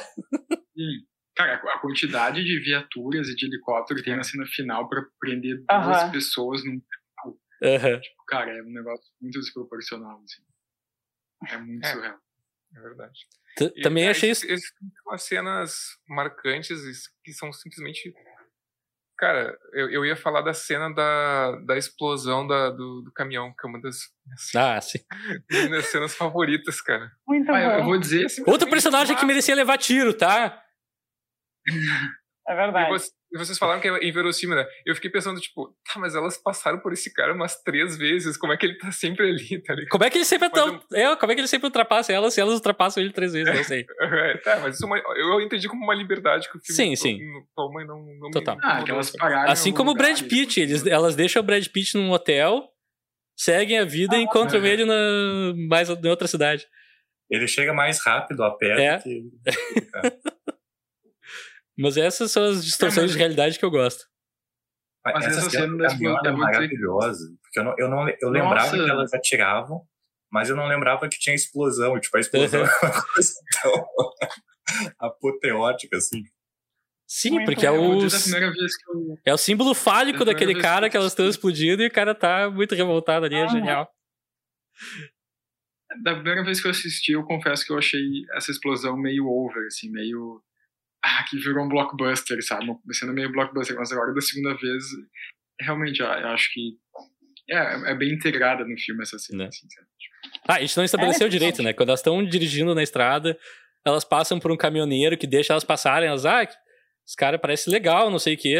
Aham. Quando elas estão passando do lado, ele começa a fazer gestos e. e Obscenos. obscenos e coisa, é, é. O cara é um bostalhão, assim. E faz isso cada vez pior. E quando finalmente elas decidem dar o troco, eu fiquei, yes! Yes! Explode ele junto com o caminhão, não tem problema. Tem um caminhão, o cara não é nada, né? Tipo, É, é exato. cadê o poder dele? Isso também é genial, é. E daí tem uma, uma outra ceninha que eu queria falar, que é a minha. Essa talvez seja a número um das minhas cenas favoritas do filme. Mas é difícil dizer isso desse filme, porque é um excelente filme. E a cena praticamente não tem nada a ver. Que é, eventualmente, elas são paradas por um policial. E acontece, elas, enfim, tentam falar com o cara e dar os documentos e tal. É, a, a Thelma vê que isso não vai colar e rende o cara com uma arma, começa a dar tiro pra tudo que é lado pra criar buraco de balas e coisa, diz pra Luiz atirar no, no rádio. A Luiz atira no rádio errado, que é engraçado pra, pra burro também. Daí, eventualmente, põe o nazista ali no, no porta-malas, fecha o porta-malas, joga a chave fora e vão embora. Nisso vem um ciclista negro ali da estrada, Aham. Fumando. Fumando baseado, assim, ó, dessa idade. Ele para do lado de carro de polícia, assim, ouve o cara do, do porta-malas sacudindo tudo pra sair. Ele vai no buraco de bala só sopra maco... fumaça de maconha pra dentro. Yes! Muito bom. Essa cena é É maravilhosa incrível. que ela é tão nonsense, assim. Aham. O Leonardo comentou antes essas pequenas cenas, né? Tipo, a cena lá dos policiais todos assistindo a TV, o marido mudando o canal. Tipo, são essas pequenas cenas que não tem nada a ver, e elas, mas elas dizem muito. Dizem muito. É- Eu tinha esquecido completamente daquela cena quando eu assisti. E aí, quando eu reassisti, eu fiquei, eu não acredito que eles fizeram. Aham. Sim, essa é muito boa. E Sim, também é eles muito colocam uma música que é uma música. Putz, qual é a música que. que É do Ah. Jimmy Cliff. É... Que é. é, Qual é o nome da música? Putz, é genial essa, cena. É. Lembrar. I can see clearly now the rain is gone. É demais. Sensacional. essa, essa é muito boa. É muitas essas coisas. Ah, é polícia? Ah, então, Aham. então eu vou te soltar. Você ficar preso aí, vou, vou, botar fumaça. Sim, porque em outra situação ele estaria sendo parado ali com aquele baseado e, pô, Sim, né? E tá. parece que tem um momento que ele meio que hesita, né? Tipo, ele quer ajudar, mas ele pensa bem, ah, quer saber? Foda-se. Aham. Vai ficar preso. Como é que seria numa outra situação? Eu não estaria morto nesse momento? É Ah, possível. O policial também é retratado da maneira mais ridícula possível, né? Ele chega todo fodão, assim, pagando as duas, tipo, né? Ah, eu sou autoridade. Aí depois que ele é preso, eu tenho família. Aham. Eu tenho esposa, eu tenho filha, por favor, não me mate, né? é, muito Não, bom. total.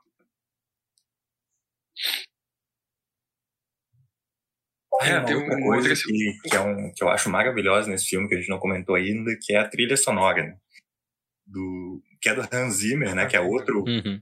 assim como o Ridley Scott, o Hans Zimmer é outro nome, assim, né? Tipo, olha, essas grandes figuras, assim, tu não imagina eles nesse tipo de filme. Então, é, eu acho genial a trilha sonora desse filme. Tipo, logo que começa, tu já vê a identidade, assim, desse filme, né? Uhum. O tipo de trilha que, que é impossível não associar com Thelma e Louise depois que tu, tu assiste, assim. É, não, é muito legal. E. Quem mais? O Alexandre ia falar alguma coisa e. Não, cara, eu acho que é. Não, eu, eu ia só falar de outra Ah. cena muito rápida que eu gosto também, que é mais no, mais no começo do filme, quando o Harvey Keitel vai interrogar o marido da Thelma pela primeira vez. Que, sei lá, tá interrogando o marido da Thelma, ele fala alguma coisa, o marido da Thelma fala alguma coisa imbecil, como sempre, e o Harvey Keitel começa a rir, assim.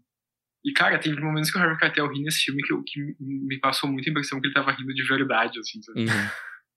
que o, ato, o Harvey Keitel em si tava rindo, não Sim. o personagem. E daí tu, tu vê que o marido da Thelma tá, tá pisando numa pizza, assim, tipo, e Ah, sim. é muito, Senhor, é você está muito pisando numa, pizza. Aham. É, tá pisando numa pizza. É, tem, tem essa, essas... Essas sacadinhas são geniais. pegadas. É, são muito boas. E, e- e isso eu acho que eu quis, que eu tava dizendo no começo, assim, que eu acho que essas cenas super curtas, assim, mas que tem muito significado, sabe? Que eu acho que é uma coisa, sabe, pelo menos eu acho, assim, difícil de tu ver num filme. Não. Sabe, isso não é blockbuster, sabe? Não é, e acho que também não era tão mainstream assim quando foi lançado. Acho que ele se tornou. Ah, foi bastante Depois mainstream na época. Pensa assim, Rafael, Ah, Rafael Coelho, adolescente, na década de 90, teve esse filme recomendado e Não é. alugou na locadora. É, eu É, ouvia bastante é, falar um. filme. E é um filme hollywoodiano. É, então tá, é verdade. É que não Então, adianta, esse o filme novo do Ridley acho Scott, já na década de 90, já era um big deal, assim, então... É verdade. É verdade. Enfim, mas daí essas cenas curtas, assim, sabe? Que, que às vezes não tem nem diálogo, pouquíssimos diálogos, que eu acho difícil de tu ver num filme, assim, sabe? Desse, Uhum. desse tamanho, assim. Cenas que se tu não tá prestando atenção, tu perde muito da sutileza dela. Uhum. Tipo, uma que eu, que eu gosto muito também, que é, que é, que é quando a Thelma eh, assalta a loja de conveniência. Ah, essa é a cena que eu Que a queria falar tá- agora, porque é a espetacular. Luísa está esperando, sim, que a Luísa está esperando no carro, né? Daí ela, ela olha por uma, uma janela e tem duas senhoras, assim, dentro Uhum. do estabelecimento e tem uma troca de olhares entre a Luísa e as duas senhoras e tu, para mim, pelo menos passou essa impressão de, tipo, da Luísa meio que pensando, ah, será que um dia eu vou chegar na idade delas? Tipo, como se ela estivesse se vendo ali no futuro Uhum. ou vendo que, ah, que ela não ia chegar na idade dessas duas, né? Porque ela sabia que provavelmente a jornada dela ia, dela, Luiz, ia estar terminando logo, assim. Acho que ela talvez tivesse essa sensação, assim. Uhum. Porque naquela cena também que, que, é, eh, que é de noite no deserto e ela tá caminhando, assim, meio que olhando pro luar. Super silencioso também dá essa ideia de uma coisa mais transcendental, assim, né? De que ela tá sentindo algo se aproximando, assim. É, esse elemento de- da idade com ela também. Tem uma outra cena que elas param num posto de gasolina no meio do nada e tem um Sim. velhinho ali, barbudinho, que eles têm uma, uma interaçãozinha ali. Então não lembro exatamente se Uhum. tem diálogo nessa cena, só lembro mais. Eu Não, acho que não, e aí ela vai É, tirando ali os adereços, né? Vai se É. despojando ali das, das coisas mais físicas, enfim, porque é, é bem simbólico aquilo, né? Porque, tipo, enfim, ela já absorveu muita coisa internamente, ela não precisa mais da, sei lá, né? Daqueles adereços externos. Né? É, Isso ia ressaltar a montagem, a forma que é montada essa cena da, do assalto à lojinha, porque depois é que a Thelma sai, depois que a Thelma sai, Não, ela peraí, vai peraí, falar peraí. Luiz. Só rapidinho, a gente precisa estabelecer direito essa cena, porque essa cena merece. Porque antes a Thelma tem uma escapada com o Brad Pitt no hotel e o Brad Pitt tá contando, não, porque eu assalto bancos e lojas, não sei o que. Não, não sou assaltante de banco. Eu assalto lojas e coisas. E faz todo um teatrinho ali pra ela, bem picareta. bem canastrão, assim, e tu fica, o que é isso, cara? É um. E é, e é muito legal nessa cena, é que, tipo, ela pede pra, pra ele explicar como é que ele dá golpe. É. Ele começa a explicar e ele fala tudo que ele fez com ela, né? Uhum. Exatamente. E ela não se dá conta, assim, ela é tão ingênua ainda nessa parte do filme que ela nem se liga. E daí ali mais além, quando elas, o Brad Pitt roubou o dinheiro delas, elas estão sem dinheiro, e a Thelma decide, bah, vamos assaltar essa lojinha de conveniência ali. Só que ela não fala nada, ela só sai do carro na, pra lojinha. Uhum. E daí corta pra ela já voltando e as duas fugindo de carro. Liga o carro, liga o carro. E depois é que a gente vai ver o vídeo da loja de conveniência, que é genial, que é basicamente uma reencenação da cena que o Brad Pitt conta pra ela, e funciona assim demais. E ela Não, vende não- muito bem não também. Só isso. Fala, a montagem disso aí é, é muito legal porque, tipo, a.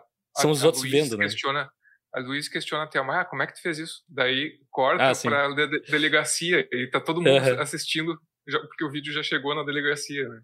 Da, da Thelma fa- fazendo o Ah, é maravilhoso isso. E tu vê que ela é totalmente canastrona e meio insegura, Uhum. assim, e todo mundo, não, beleza, beleza, beleza.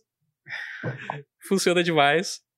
E ela realmente E tem talento pra coisa. delegacia- da Muito. delegacia, quando, quando o Harvey Keitel, os outros policiais e o marido da Thelma estão olhando a, a gravação, é engraçado, né? Porque termina a gravação do assalto, daí um deles fala, sei lá, Jesus Cristo. O outro fala, meu Deus. E o outro fala, sei lá, oh my Lord.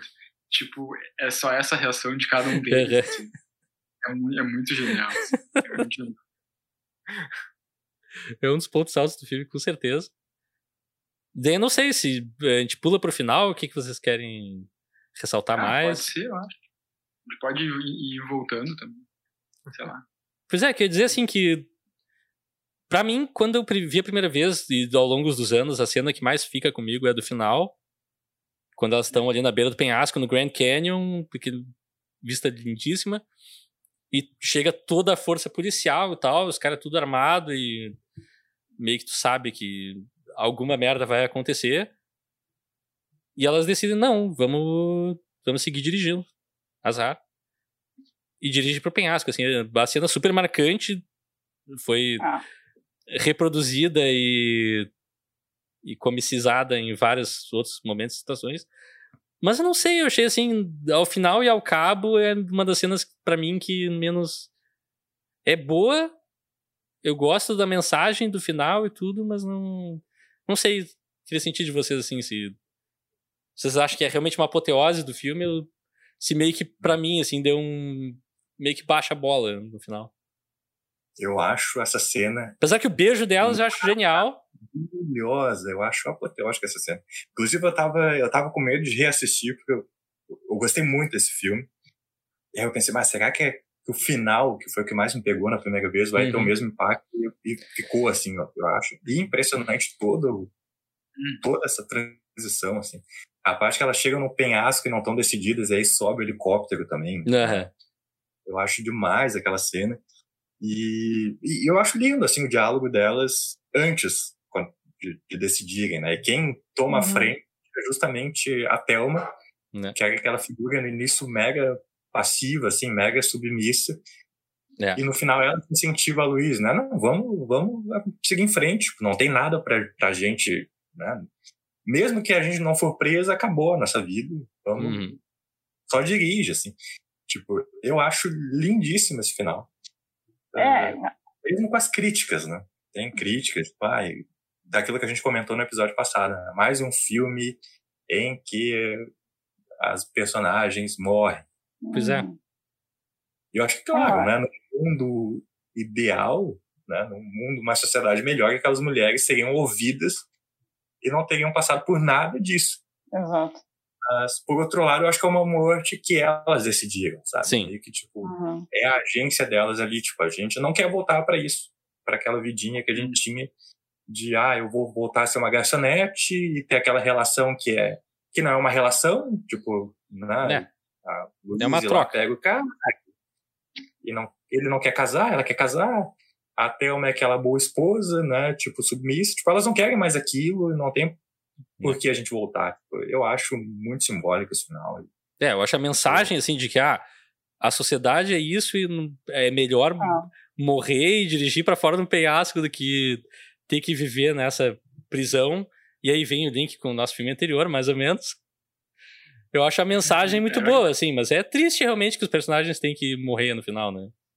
Eu acho uma, uma mensagem bem realista, porque, assim, tem, eu vejo ali um sentimento eh, com dois pontos de vista, né? Porque ali, eh, no primeiro momento, tá, acabou, né? A esperança agora aqui não existe mais, não, não tem não tem saída. Ah, ou a gente vai ser alvejada ou a gente vai ser presa e é isso. Uhum. Só que elas revertem isso, né? Tipo, é, a esperança revertida, tipo, ah, tá, agora a gente vai eh, criar o nosso destino, sabe? Nós vamos dar fim para isso, a gente que vai, bobo. A gente que vai achar essa saída. Claro que a saída é péssima, entendeu? Para a vida das duas, porque enfim acaba a vida, né? É. Mas ah, ainda elas conseguiram decidir, sabe? Então, mas é, é triste, é triste. Claro, tem aquela leveza, né? Se dá para se dizer assim, ah, que, que tem durante o filme inteiro. ah, tem aqueles pontos de, de comicidade também, mas é, é só um, um ponto de vista, sabe? Porque a realidade realmente é dura, é triste, é, é, é extremamente cruel, é machista, não leva em conta ali os detalhes, sabe? Não precisava ter chegado até aí, Hum. como o Wagner falou. E é, É, o filme, é assim, Outra coisa, uma mensagem infelizmente. é uma sociedade dominada por homens idiotas, uhum. As completamente leis feitas por homens, sabe? que querem nos matar, que estão lá com um monte de fuzil apontado para nós, uma reação, acho que foi o Leonardo Coita- falou. coitadinho lá, é, coitadinho lá do homem branco, hétero, foi morto. Ai, vamos ver o que, que essas duas Hum. loucas fizeram, Né. sabe? Por isso que eu não gosto Nada demais. da leitura do, do lesbianismo, assim, porque elas se beijam, né? Tipo, no final, tipo, não, pra mim não é uma coisa sexual ali, é tipo, Não, ah, nesse mundo somos só nós duas, exato. É, eu, eu leio mais aquele beijo como parceria naquele momento do que qualquer exato, outra coisa. Estão unidas, elas, enfim, seguram ali uma na mão da outra, eu não vejo nada assim de, de sexual também naquela cena. Acho muito Então, bonita ali a união das duas. das duas. Né? A famosa sororidade. É. É, Tão famosa em 2020. Mas É que pra mim, É. assim, o filme podia facilmente terminar com elas cruzando a fronteira pro México e, bom, vida nova pra elas em algum outro lugar. Fica na nossa imaginação o que, que poderia ser, né? Não seria um final tão Ah, icônico, é. obviamente. Mas, né, eu, eu sei lá, eu ah, talvez seja ingênuo nisso, mas eu queria ver essas personagens tendo uma vida livre, como elas interpretam uma vida livre. É o meu desejo, assim, mais que, ah, vamos matar elas. Que ok, icônico, uma cena simbólica pra burro, bonita, es- esteticamente é espetacular. Até hoje eu não sei como eles filmaram, porque os bonecos que botaram dentro do carro são muito bons. Falando assim do jeito realista, mas. Alexandre, acho que tu falou pouco sobre o final. Vamos. Não, não, não. Eu, eu acho que já, já foi dito. Eu só ia ressaltar, o Leonardo chamou atenção para isso antes, que aquele batalhão de carros e helicóptero e coisas simboliza muito, né? Na verdade, não é só tipo, ah, é só a polícia, ah, a polícia. Tá... Eu acho que é mais assim, ah, para simbolizar a pressão social, né? A pressão É. da sociedade ali, né? E Uhum. eu acho que é, sabe? Eu acho que eu já, já a minha interpretação meio que vocês já falaram, assim, é que, cara, é, é isso. A gente vai decidir o nosso destino. Elas decidiram o destino delas, porque ah, não há, é, não a outra saída é como vocês falaram, né? Tipo, ou a gente vai ser presa ou que mundo é esse, sabe? Que mundo é esse que, que nos oprime dessa forma, que que, é, que faz isso com a gente? Entendeu? Então, acho que essa essa é a minha leitura, sabe? Não tem muito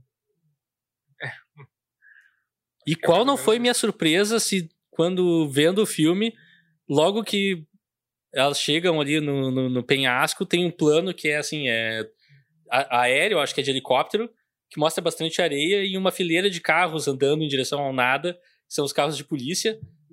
E aonde eu vi esse plano recentemente, no ah, naquele não sei o que, querida, ok, que tá tudo bem, querida, Don't worry, darling. Ah, é verdade. Don't Worry Darling, quando os homens estão indo pro trabalho, é exatamente o mesmo Uhum. plano, assim. E me chamou a atenção. É um filme meio meia boca, mas o callback Ah, foi interessante. Mas segundo Bem- dizem, esse filme é uma colagem de vários outros, né? Tipo, é um pouco de Matrix, é um pouco não.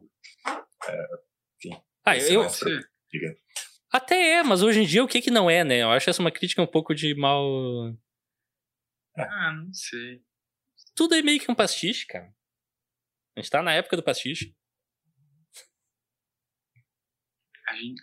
Bom, com A essa gente frase tá a na época do pastiche. Mais uma das grandes frases do Rafael. Isso não tem nada a ver com o É. filme que a gente viu, né? Mas.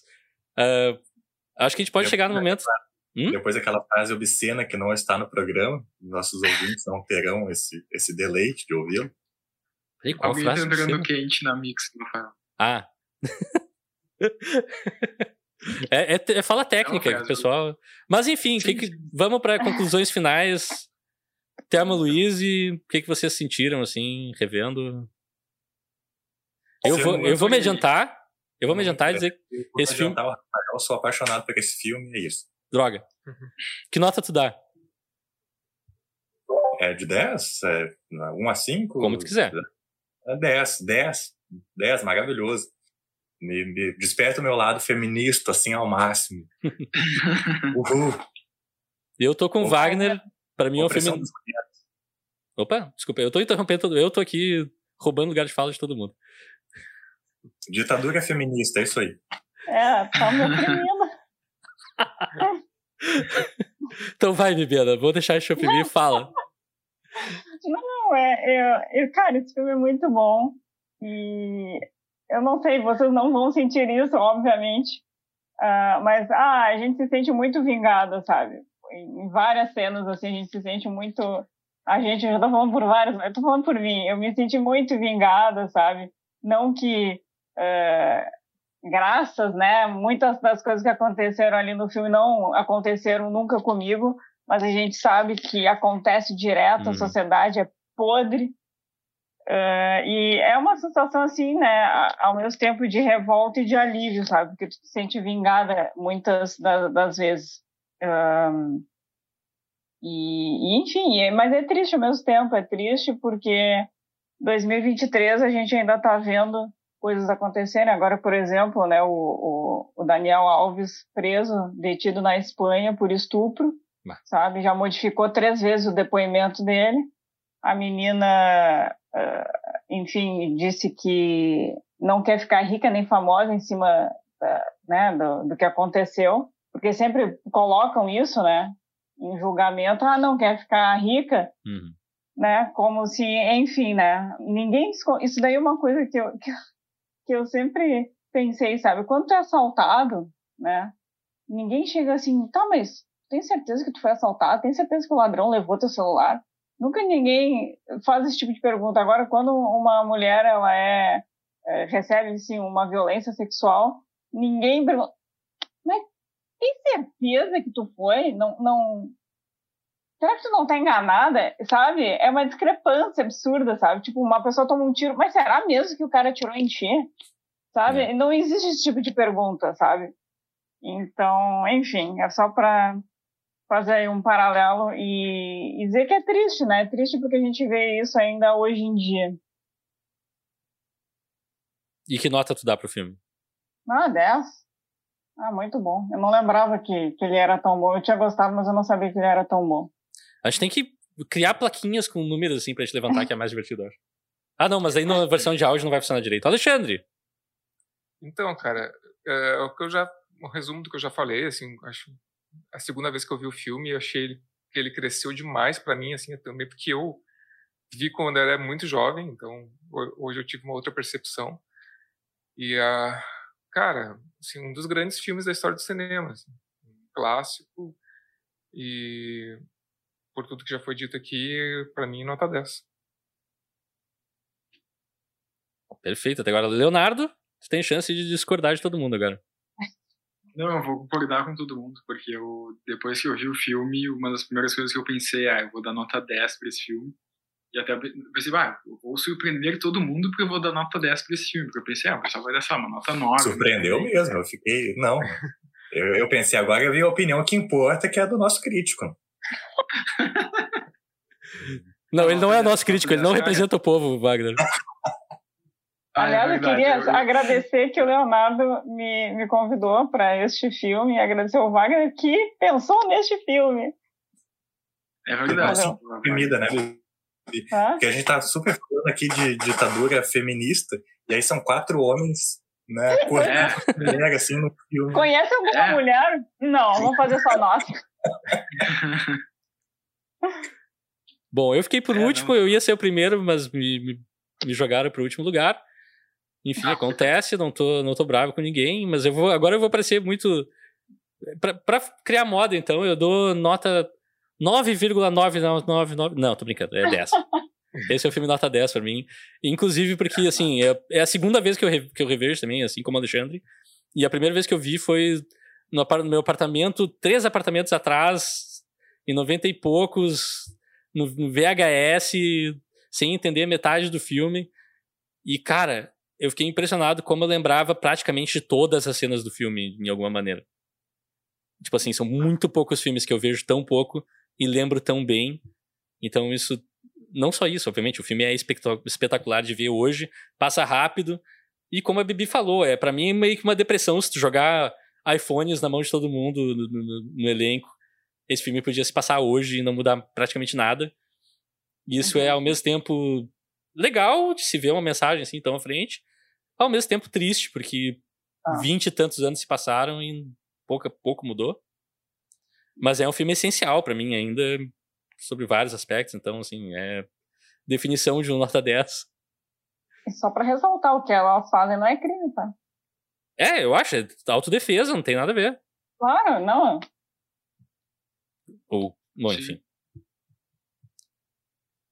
E com isso chegamos ao final da discussão de Thelma Louise.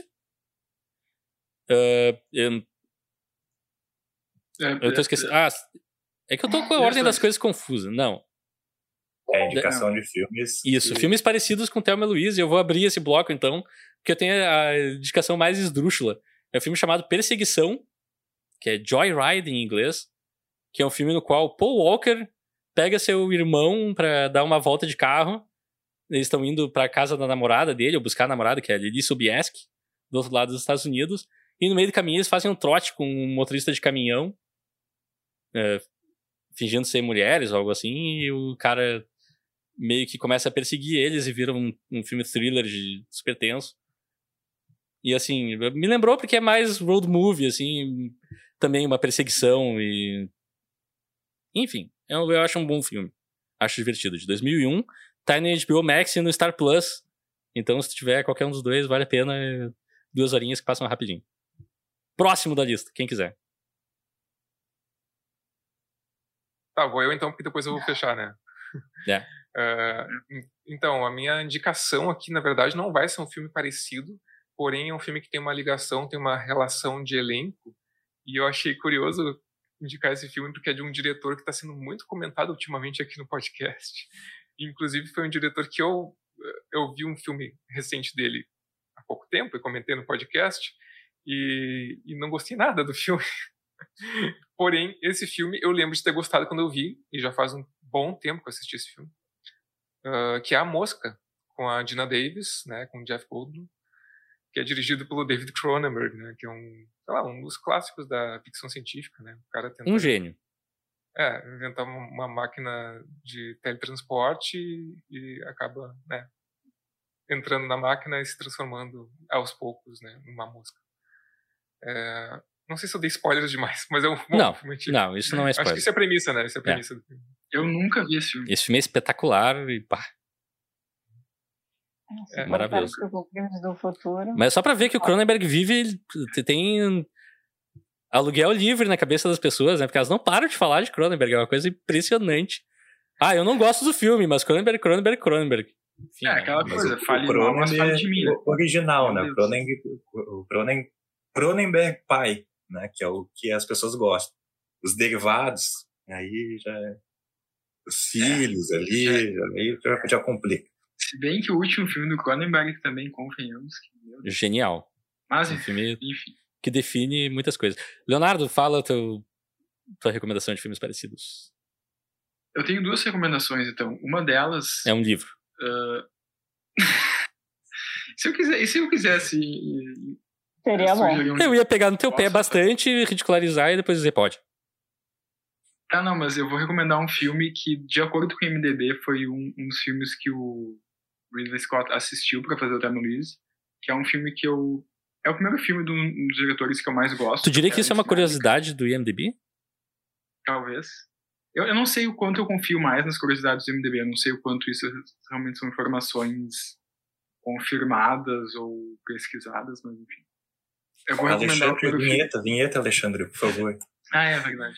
Curiosidades do IMDb. Curiosidades do IMDb. Tem uma desafinada não Ah, que saudades disso.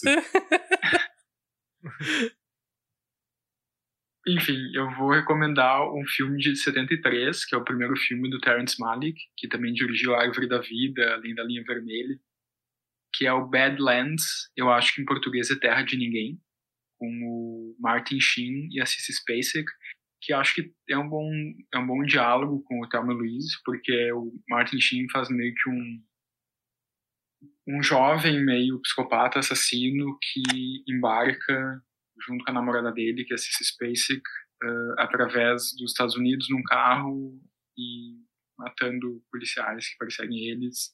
É, é uma uma vibe diferente de Thelma Louise, mas tem um, um bom diálogo assim, Com o Thelma Louise. E também recomendo um filme de 2005, que é um filme chamado, no Brasil é Estrela Solitária, em inglês é Don't Come Knocking, que é um filme do Wim Wenders, com o Sam Shepard, a Jessica Lange e o Tim Roth. Que é o, o Sam Shepard faz um, um ator de western decadente que decide largar tudo e voltar para casa. E dele descobre que tem uma filha, tem um filho, ele volta para a cidade onde ele tinha uma ex-namorada, também é um road movie, bem, bem interessante. Então, essas são as minhas duas sugestões. Massa? Quem mais se habilita? Eu posso? Vai lá. Deve. Ah, então, um filme que me veio logo na cabeça. Olha, vou ser bem sincera, faz tempo que eu vi esse filme, mas e foi uma vez só, só que gosto bastante. É um diretor que, ainda que seja homem, sabe falar, né, sobre mulheres.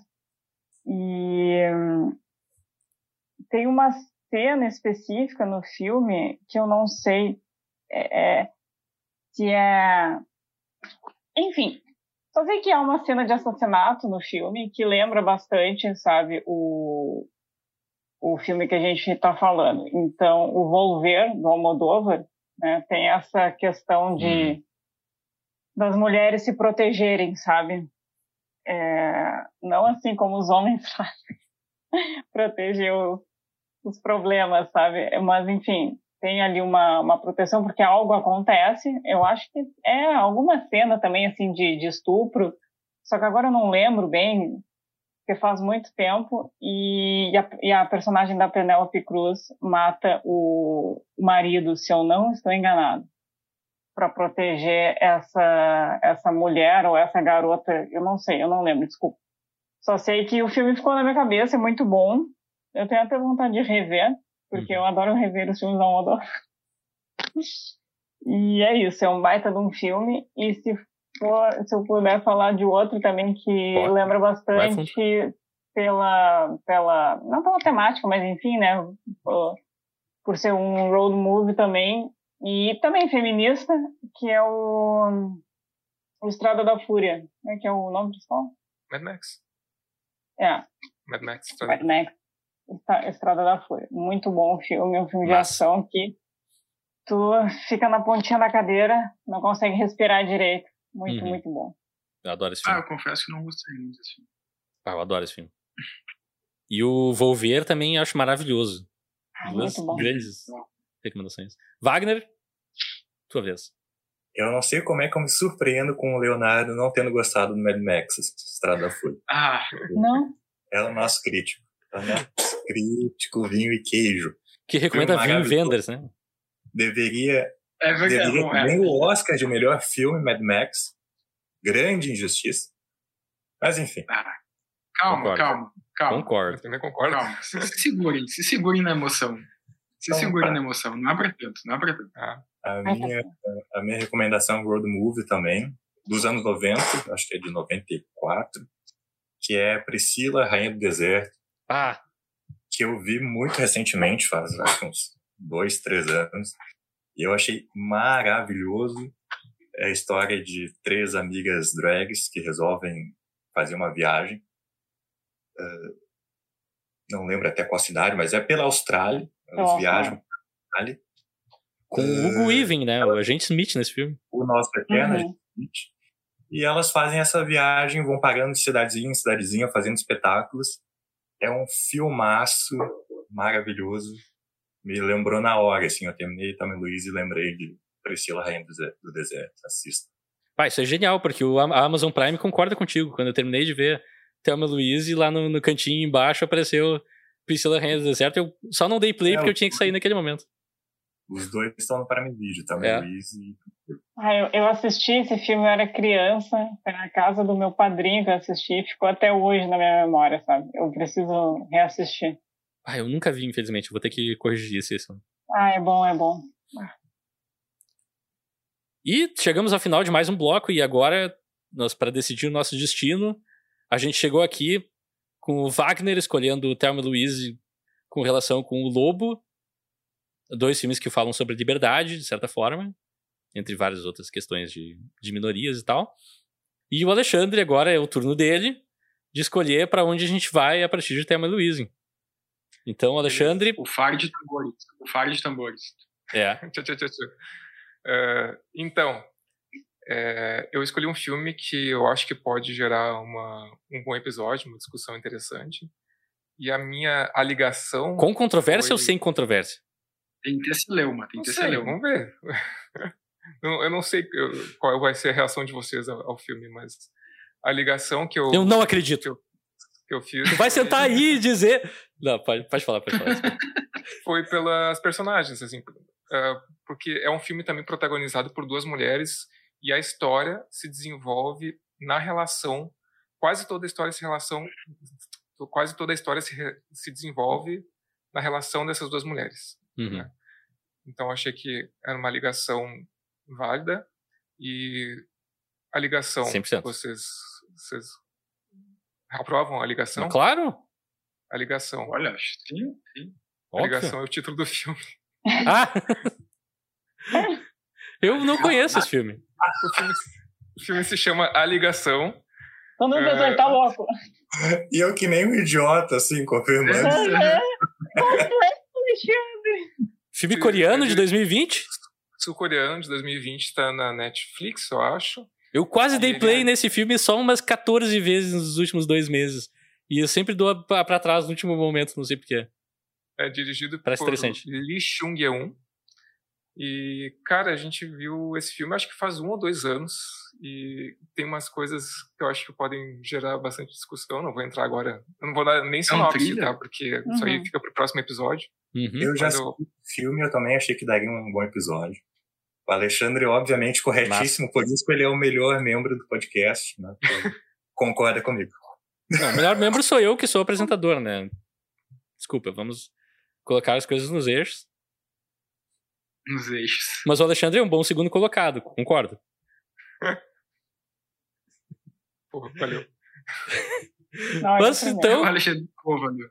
É, Pô, valeu. é, em vez de me xingar, o Alexandre com todo o direito de me mandar pra, pra aquele lugar. Não, segundo, segundo lugar tá bom, cara. Porra, É, que basicamente, basicamente teu segundo. Bom, se, se, se contar só os integrantes originais, teu segundo colocado de três, né? O que não é muito bom. Não, pode ser. Pior pra mim, penúltimo. porque sou o terceiro colocado de três, mas enfim. E Isso prova que ele é o primeiro lugar, porque ele, ele deixa os outros ficarem em primeiro. É verdade. Um bom, boa perspectiva. Então nós voltamos daqui a uma semana pra falar sobre A Ligação, um filme que eu tava louco pra ver e por algum motivo sempre desisti. Vocês podem seguir no Instagram e no YouTube, em arroba eu quero ver o filme, sim, o arroba funciona no YouTube também. E-mail, vocês podem nos mandar com perguntas, sugestões. Aliás, eu tinha uma pergunta pra fazer no começo do episódio e esqueci, então vai ficar pro próximo episódio. Agora é tarde demais. Qual é a pergunta? Faz agora, faz agora. Faço agora? Então vamos fazer uma Fazer, pergunta. fazer. Bloco per- Pergunta da semana. Eu tava. Eu não sei aonde eu vi uma pergunta parecida, talvez em outro podcast, mas sobre jogos daí, e daí eu... Ah, antes da pergunta tem uma introdução, é isso? Tem. E daí eu pensei, pá, cara, essa é uma pergunta interessante e eu queria realmente fazer, porque eu acho que, apesar de conhecer vocês já há algum tempo, eu não sei isso, tá? E, e assim, qual é o filme que vocês, ao longo da vida, não tiveram oportunidade de ver no cinema, mas é um filme que, ou por motivo de ter sido lançado antes de vocês nascerem, ou por só não ter ido no cinema mesmo ver, pode ser qualquer motivo, de qualquer época. Mas qual filme que vocês não viram no cinema que vocês, assim, adorariam ter a oportunidade de ver no cinema pela primeira vez? Ah, uma ótima pergunta. Mas muito difícil É, resposta, eu acho, pra pensar agora.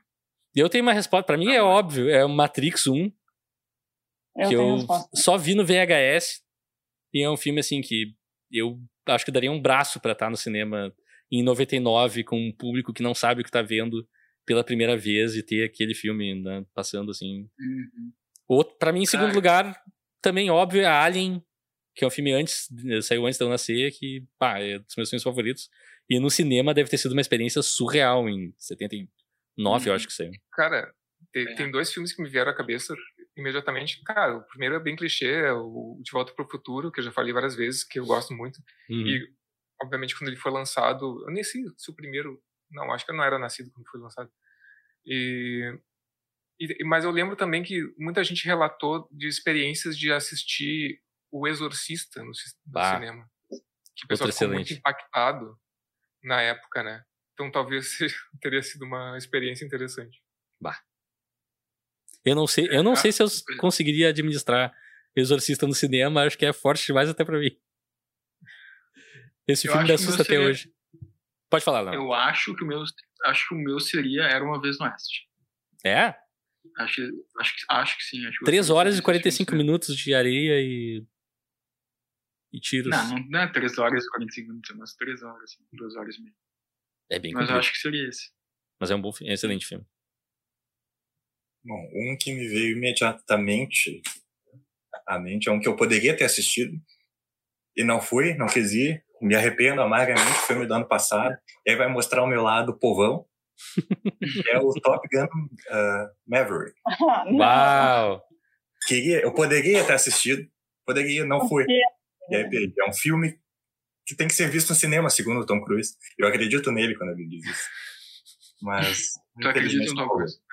Meu lado hétero toque assim fala mais alto. E aí eu me, me arrependo. Mas tu viu, mas tu viu depois o, o Top Não, nem vi. Não, não. Qual é a graça de ver Ah, em casa? Tom Cruise não fez, não fez esse filme para ser visto em casa. É verdade. Ah, então nem vê. É, é, Ah, não vou ver. Não vou ver. Perdi. não vou ver. É, esse negócio de muita propaganda eh, militar, eu tenho resistência, assim. Não, até hoje eu não Eu vi o também. primeiro Top Gun sequer. Eu também, é. E que o- Oi? eu nunca assisti o primeiro, mas dizem que o primeiro tem uma pegada super homoerótica. Né? Pois é, isso, é- isso me deixa curioso. Mas eu não sei se curioso o suficiente pra ver Top Gun. É, Muita coisa, né? E daí tem aquela música da trilha sonora que eu acho horrorosa, que é aquela pom pom pom pom pom pom pom pom. Que. bah. Ah, é. Bibi, tamo por ti. Então, ah, assim, eu lembrei de, né, de dois filmes específicos, mas um é que eu não fui. É, aliás, vocês foram, me convidaram, não sei porquê. Eu, eu- não, na verdade eu sei porquê. Eu pensei, ah, esse filme aí é o Homem Carro, eu não quero Vingadores ver. Guerra Infinita. Hã? Não, Vingadores Guerra Infinita. não, isso daí eu tenho certeza que eu não quero e não vou ver. Eu sei, eu sei que você arrependeu, eu sei que você É, tá, primeiro assim, ó, lembrando de alguns, né, alguns filmes clássicos, obviamente, eu gostaria de ter visto no cinema, não era nascida, e um que eu lembro agora que eu gosto muito é Um Dia de Cão, Hum. tá, com o Alpatino. E, porque, enfim, né, existem vários filmes clássicos, mas, ah, e outro que é justamente eu não fui no cinema porque eu não sabia nada do filme, eu só sabia que tinha carro e homem, e aí eu disse, ah, não vou, sabe, não vou gastar meu dinheiro com isso. Que foi o Drive, eu não vi no cinema e eu me arrependo muito. Escolha Eu sábia. Escolha sábia. Não, não, Não, não. Filme Foi- chato de ver no foi um cinema, erro, chato. Foi um erro na minha biografia não ter ido ao cinema ver Drive. Um filme, é, cinema pra incrível. pseudo-intelectuais. Então, esse filme é maravilhoso de ver no cinema. Esse filme é 100% absurdo. Eu amo esse filme. Vocês podem nos seguir no Instagram e no YouTube, arroba eu quero ver o filme. Vocês podem nos mandar e-mail com perguntas como essa, pra ser respondida no ar e a gente debater por alguns minutos, segundos. Talvez até horas, não sei, dependendo da pergunta. Pode ser um episódio inteiro. Em arroba, eu quero. Não, em eu quero ver filme, arroba gmail.com. Você pode encontrar esse podcast onde podcasts são encontrados. Por favor, nos avaliem lá, deem cinco estrelas. Quatro não vai funcionar, tá? O botão fica quebrado ali. Só cinco que funciona. É. Uh, sigam a gente no YouTube, no, no, Spotify, onde preferir. Se quiser seguir em todos os lugares também, não, não vou reclamar. Nos deem um apoio que a gente está precisando, deem likes, ativem os sinos, falem para amigos, conhecidos, parceiros e inimigos. E até a semana que vem, alguém tem uma mensagem de despedida importante, alguma coisa? Vamos dirigir esse podcast para fora de um penhasco? Ditadura feminista. Isso aí. Né? Vida longa, um matriarcado. Não, acho que não é uma boa ideia também. Vida longa, matriarcado, é o feminismo. É. E é o socialismo. Por favor. E sobe música.